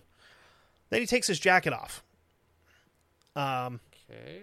one of the survivors of this thing watched him as he very, very calmly just wrapped his jacket around the barrel of the rifle, and then said, quote, ah, shit. Kind of like that, like, eh, whatever. Um, he then tucked the barrel of the uh, Mini 14 up under his chin and blew his brains out, which is probably where he should have started in the first place. Um, yeah. So his time of death is 5:30 p.m. 20 minutes after the first shot was fired. Wow. He died at 25 years old. Okay. Ambulances arrived on scene at 5:21 but refused to go inside because they didn't have a police presence there yet. Okay. I can't blame them because the last thing you need to do is go in and try to save somebody's life and get fucking shot for it. Yeah. That's what makes me sad about like some of these super super violent like cities where you know fucking firemen and paramedics have to wear you know steel plates to go into places Yep. because they're afraid that they're going to get killed just trying to help people. Yeah, It's kind of fucked up. Um, it's it's it's most definitely fucked up. So as they're waiting, uh, injured students start streaming out of the building, and um, paramedics start pro- uh, providing aid. Um, some of the students are refusing medical attention, telling them that there are people that are hurt way worse inside. Don't don't waste shit on me. I'm okay. Yeah, That's that's something, you know. yeah, for Um, sure. Oh fuck! I lost my spot here. So when the cops get there, um, they start questioning witnesses.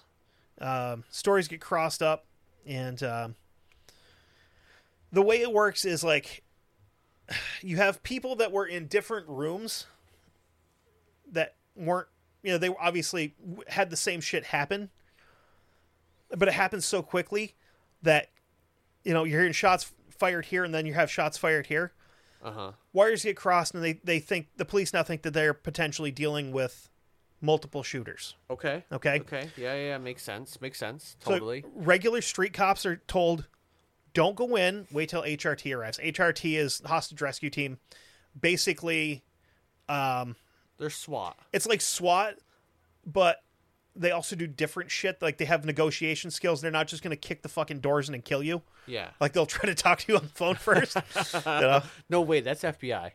yeah, FBI HRT is is our version of HRT is the FBI SWAT teams because it's it's FBI HRT. It's the same goddamn thing except they'll kill your dog. okay. All right. Um, Touche, Mister. So at 5:36, one of the survivors from the last classroom tells the police, "No, no, no. You guys are probably okay. I literally watched him shoot himself in the head." Yeah. you know um, so they go in and they start clearing rooms um, one of the really fucking sad details that i came across was like as they were coming through the first floor they went past the financial aid office and the people in there see the cops and they start banging on the fucking windows and stuff trying to get their attention. The cops had to force their way through the door. They had to push maryse out of the way because of the way she fell she blocked the door. Which Yeah. you know uh that's sad. it is sad, but call it you know if you want to if you want to believe in the thing, divine intervention. Which if she hadn't blo- if she hadn't locked the door the way she fell, she blocked it and was stopped him from getting through. Yeah. You know what I mean? True. Um so they pretty quickly make their way up to room uh, B three eleven, which is where this guy's like, "Hey, I, I I saw him fucking kill himself. This is the room yeah. I was in." yeah. So they get in there and they start kind of, you know, they get the paramedics in there and start processing wounded. Oh god, this part fucking sucks. Um, Montreal police, uh, uh, fucking PR, so public relations. Uh, the director shows up. His name is Pierre Leclair, which is the most fucking French thing that's ever existed. This dude could be like a starting wing for the fucking Canadiens, whatever. Yeah. Very common last name. Yep. Um, so he arrives on scene and he's trying to help set up aid stations. Um, and of course, he has to go in the building to try to assess how bad it is so that when, you know, news cameras inevitably show up, he can go do his PR shit and he has to have as much information as he can. Um, so he finds a bunch of guys walking out of, you know, walking into B311, the final classroom. Um, unfortunately, nobody stopped him from walking in there.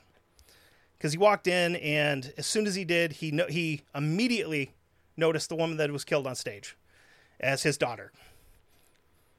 Ugh. yeah. Yeah. So like i was writing this up last night and i was like okay i can i can get through this and i got to that detail and i just went motherfucker. And like uh, yeah that uh that one fucking hurt. That got me. Um Yeah. So, unfortunately, I have to do this, but when they were searching his body, going through his pockets and all this bullshit to find any information they can on him, they find his fucking suicide note. Okay, I'm going to read it because. Fuck this guy. I really don't want to hear It's- any more about this dumb shit. You kind of have to because it, it, it really nails down how much of an asshole he was. Okay? I mean, he he puts it into very plain. No, I mean French at first. but it's also translated on page two. Thank Christ. Um, forgive the mistakes. I had 15 minutes to write this. See also annex. You had 15 minutes to write this, but you had enough to write a fucking annex. Oh out. my okay. god. All right. Would you note that if I commit suicide today, 89 12 06, which is how they do the date apparently, Yes. uh, big, medium, small, um, it is not for economic reasons. For I've waited until I exhausted all of my financial means, even refusing jobs. But it's done for political reasons. Because I have decided to send the feminists who have always ru- I've decided to send the feminists who have always ruined my life to their maker. For seven uh, for seven years, life has brought me no joy, uh, and has been totally blasé. I fucking hate this guy so much. uh, I think we may have a contender for my new least favorite person I've ever covered on the show. Uh, I've decided to put an end to all those viragos, which is a just he. It's it's a derogatory term for women of some sort. I've literally said the word twice, and it's bo- both been times been on this show. oh my god. Okay. I tried in my youth to enter the forces as an officer cadet, which would have allowed me po- allowed me possibly to get into the arsenal and procure uh, and proceed Lor- uh, Lortie in a raid. Um, uh, Den- uh, that's referring to Dennis Lortie, who committed a rampage attack against the Canadian Parliament in 1984. So at least he attacked people that deserved it, and politicians. It's Okay. whatever. Um, uh, they refused me because uh, because of antisocial.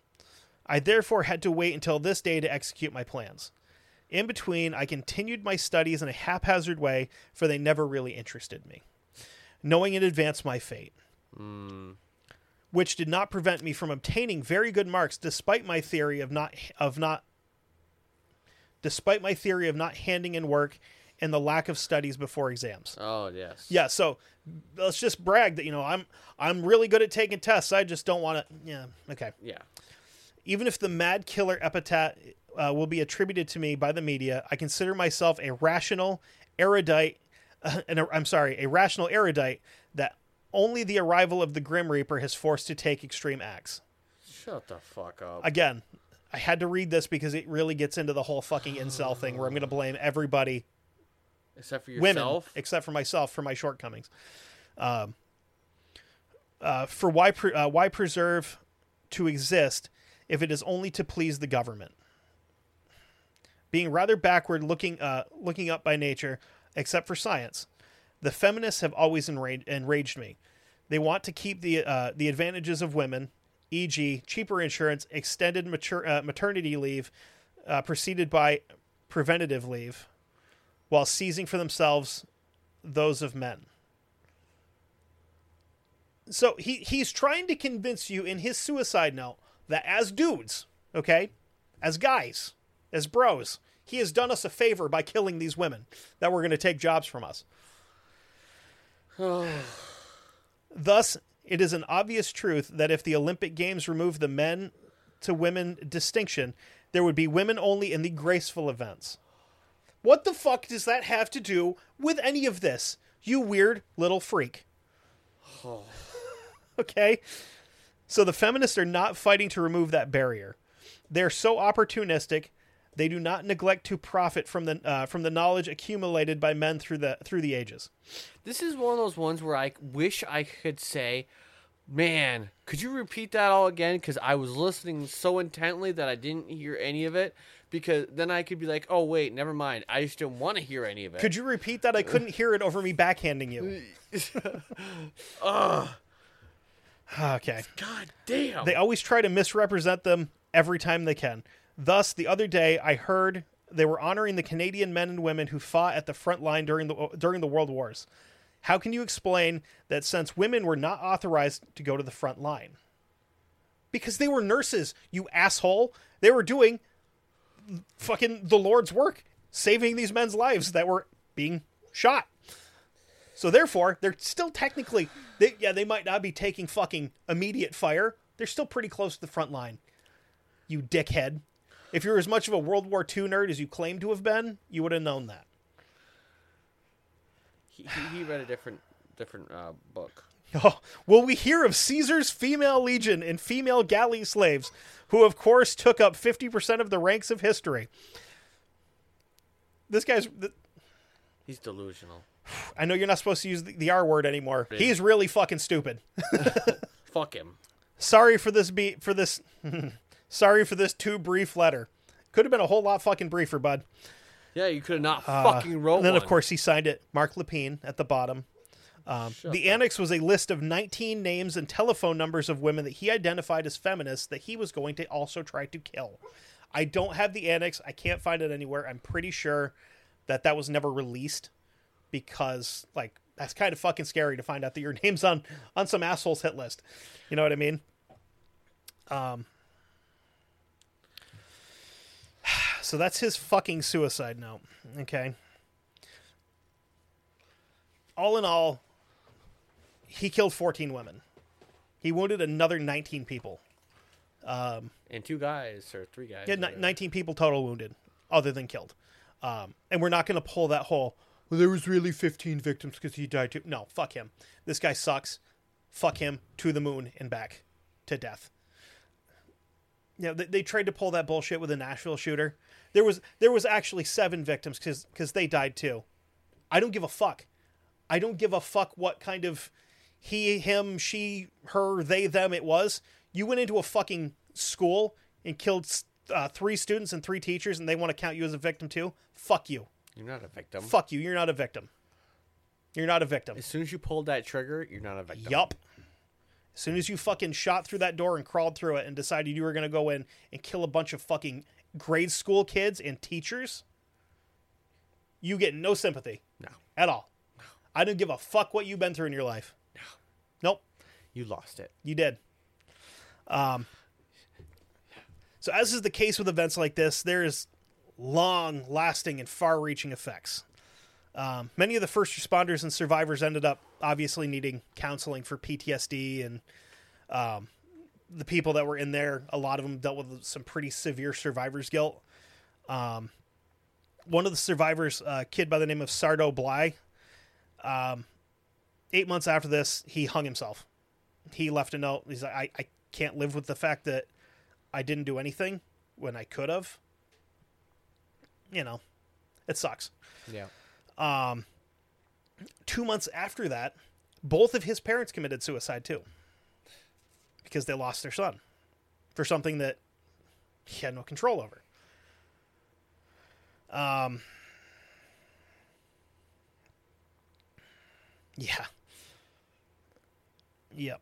Um, so 1996, uh, Nadia, Marc's sister, who had kind of started getting her shit together, um, she dies of a drug overdose. Um, because over the the four or five years previous to this whole thing leading up, she had turned her life around. She was back on track. She was a good kid. All this shit happens, and every like all of her friends are like, she went off the fucking rails. Like she started drinking. She's doing like drugs, like drugs, drugs, not like smoking weed. Like she's doing fucking Yeah, yeah. drugs, drugs. Um, and uh, she ended up dying of an overdose trying to deal with her fucking scumbag brother. So, yeah, that's uh, that was uh, Marc Lepine. You know, you guys want one of you wanted a real fucking scumbag murderer, and uh, there you go. Yeah. Uh, Spoiler alert: the next guy I cover also killed people, but he killed people that really deserved it. uh huh. specifically someone that we've mentioned in a past episode, which I'm going to leave it at that. Because you're gonna you're gonna hear the setup for it, and you go, I, "That's the motherfucker," and like, yeah, yeah. So, I'm gonna say that there's a possibility I'm gonna be covering a guy that wanted to kill a guy, but was told he couldn't kill the guy, and just capture the guy. and then the one I do after that is probably going to be another one that's going to make me really fucking sad. But you and know, then he could have killed another guy that would have solved a lot of problems. I know who you're talking about, you son of a bitch. he was in World War One, wasn't he? No. No, okay, so it's not the one I was thinking of. Bitch. We're like, man, if- there's a guy. There's a guy that I want to cover from World War One that like one fucking twitch of that right finger would have saved a lot, and Uh, this guy because he had a conscience and didn't want to kill a wounded person, he No, no, no. This guy was a he was a godfather of pretty much um of special forces as we know it. okay. Um you know, he was the first guy to do a, a hey ho. Okay. Well, Or, no, no, sorry, hey low. I'm excited to hear it because hopefully he's not as much of a scumbag as this fucking guy. No, no, no, not scumbag. Uh national hero. Good, good. We could use one of those right now because Yeah. uh, this fucking ain't it. Yeah, no, uh Yeah. Uh, I don't I I And like, I'm, I'm not a, I'm. It's weird. If I had written this episode two years ago, wouldn't have bothered me. I've gotten really fucking soft after having a kid. like when I was writing this last night, and I got to that point where like this dude, I, like I watched an interview with him, and he's like fucking bawling. I'm like, yeah, same. I sat there and fucking cried watching it. You know, I uh because he fucking walked in and found his. Nobody else knew who she was. They were like, "Oh shit, there's a dead person here." Yeah. He walked in and was like, "Fuck, that's my kid." yeah. You know, and like Leclair, super fucking, super common last name. Um, matter of fact, actually, before we go, Yeah, I mean, I, I, yeah, uh, mean, before for we me- go, I, I do want to run through a list real quickly because they deserve it, I guess. Um, I've got all the where the fuck is he here? I got the names of all fourteen women that he killed. Um, some of the surnames are going to sound really goddamn familiar because we got them around here too. Um, Anne Marie LeMay, um, which is Anne Marie. Okay, yeah, then you have Anne Marie Edwards, which is Anne hyphen Marie Edwards. Okay. Um. Oh fuck! I can't read that. It's so small. Anne Saint Arnault. Annie Turcotte. Uh, Barbara Dano, I believe. Uh, Barbara uh, Barbara Klucznik.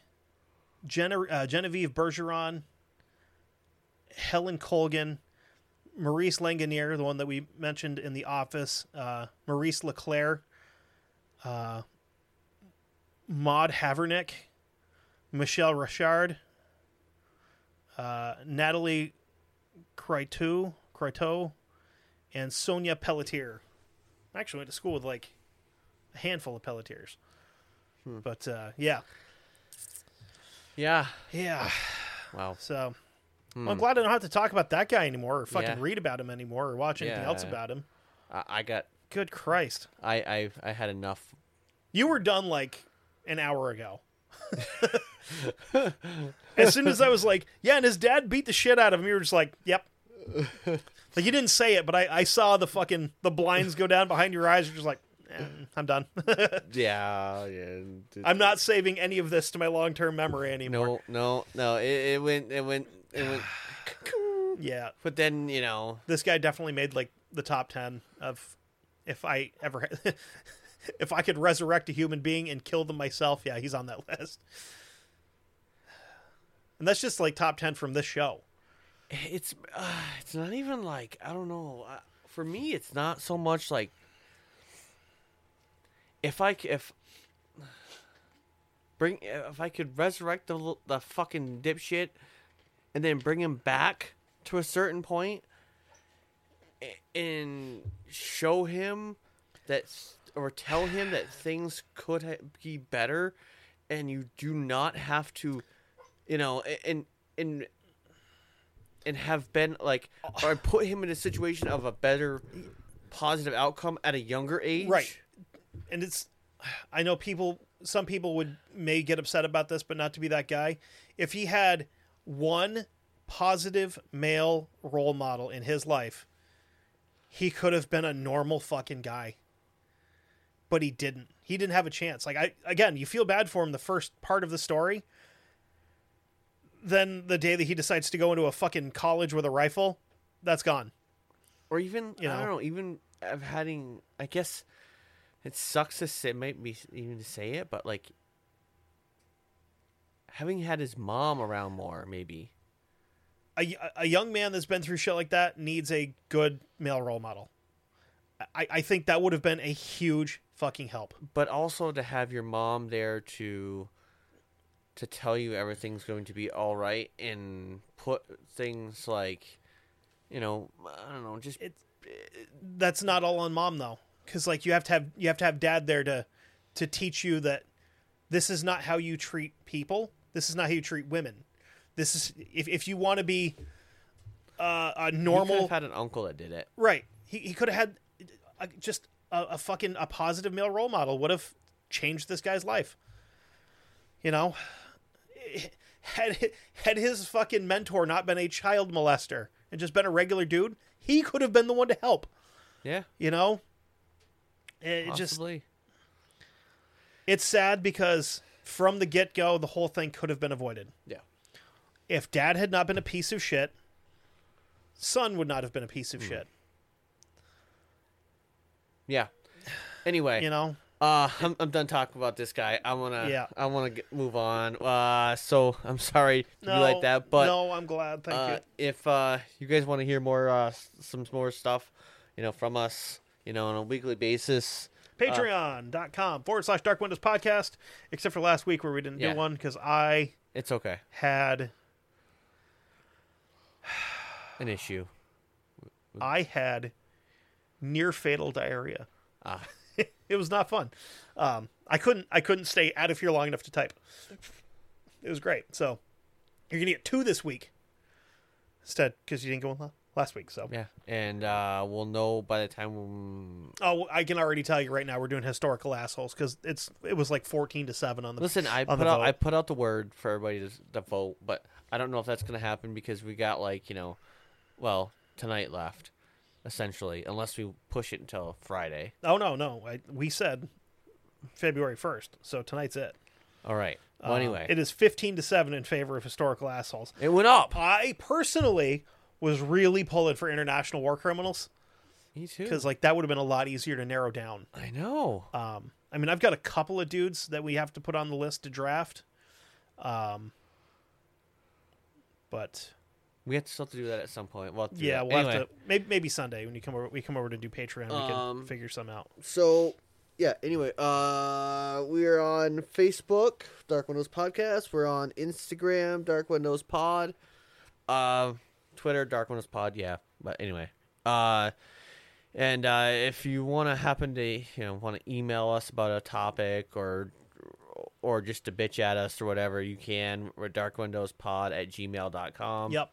um, or you can just email or message one of us directly. I'm Kevin Heyer. He's Kevin Kev Carlton. No, I'm Kevin Carlton on Facebook again. God damn it! Oh, you're Kevin Carlton. I got my N back Oh. Because it finally let me change my name. Oh. because the Kev Carlton one was my backup account for when I was a bad boy on Facebook and said inappropriate things like Uh, you know telling you know French Canadians that their maple syrup is subpar in that exact wording, and I got flagged for hate speech. well, they're assholes. I was like, really? That's that's hate speech? yeah. I, mean, I didn't even tell you guys once to go fuck yourselves or that your hockey team sucks. like, you know, that maybe is hate speech, but It's true. like, hey, we've got the better maple syrup, that's not hate speech. It's a fact. True. It's hate fact. Hate fact. Hate truth. Yes. Uh, so yeah, and uh, let's see. Anything else? Uh, no. That's no, I'm pretty gonna much go. I'm gonna go cry in the shower for a little bit though. So. Yeah, and so uh, if you listen to Patreon, we'll have two this week, and um, if you're not a patron, become one. one's gonna be really fun. Like I know mine's mine's gonna be kind of fun because I'm uh. For anybody interested in Patreon, I am gonna talk about some companies, like large corporations, that maybe did some not good things during World War II. And some of them will fucking shock you, especially when you find out what they did. Okay. And it's not just like, oh yeah, Porsche made engines for the, the Panthers and shit. You know, big deal. Fucking Daimler made engines for the fucking Shermans. Whatever. It's a it's a, it was a national thing. They were making shit that they were told to make for military. That's how it goes. I'm more talking about like other stuff where you're like, Yeah. oh, that's bad. Yeah. Uh, yeah. And as of now, I, um, don't really know too much what I'm going to cover, but I'm going to cover something. Like a luxury automobile company using slave labor from concentration camps to make vehicles. That's how it goes. Uh, yeah. With that said, just because you can't see on the dark doesn't mean the dark can't see into you. Hug your kids. Raise good people. Like, if you have kids, you know, Yeah. don't beat them. Please. Last thing we need is more of this bullshit. On February 4th, The Minds of Madness is set to release an investigative four part series centered on a cold case from nearly four decades ago. At first, it was just my mom's gone. And then it became, you know, your mom was taken by a bad man. They found video of him killing women. If you'd ever watched any uh, episodes of Breaking Bad, that's exactly what you would see. He buried these 11 women and kept going out there. He made a road going out there. You got this dude saying, Hey, I'm gonna show your family these pictures. And like, he's secretly taping her. The cops don't care. We're nothing to them.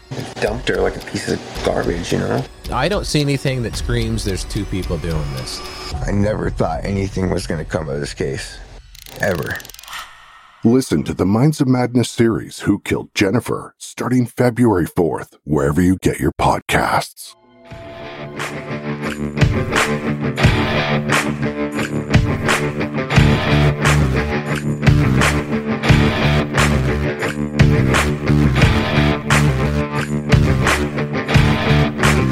Thank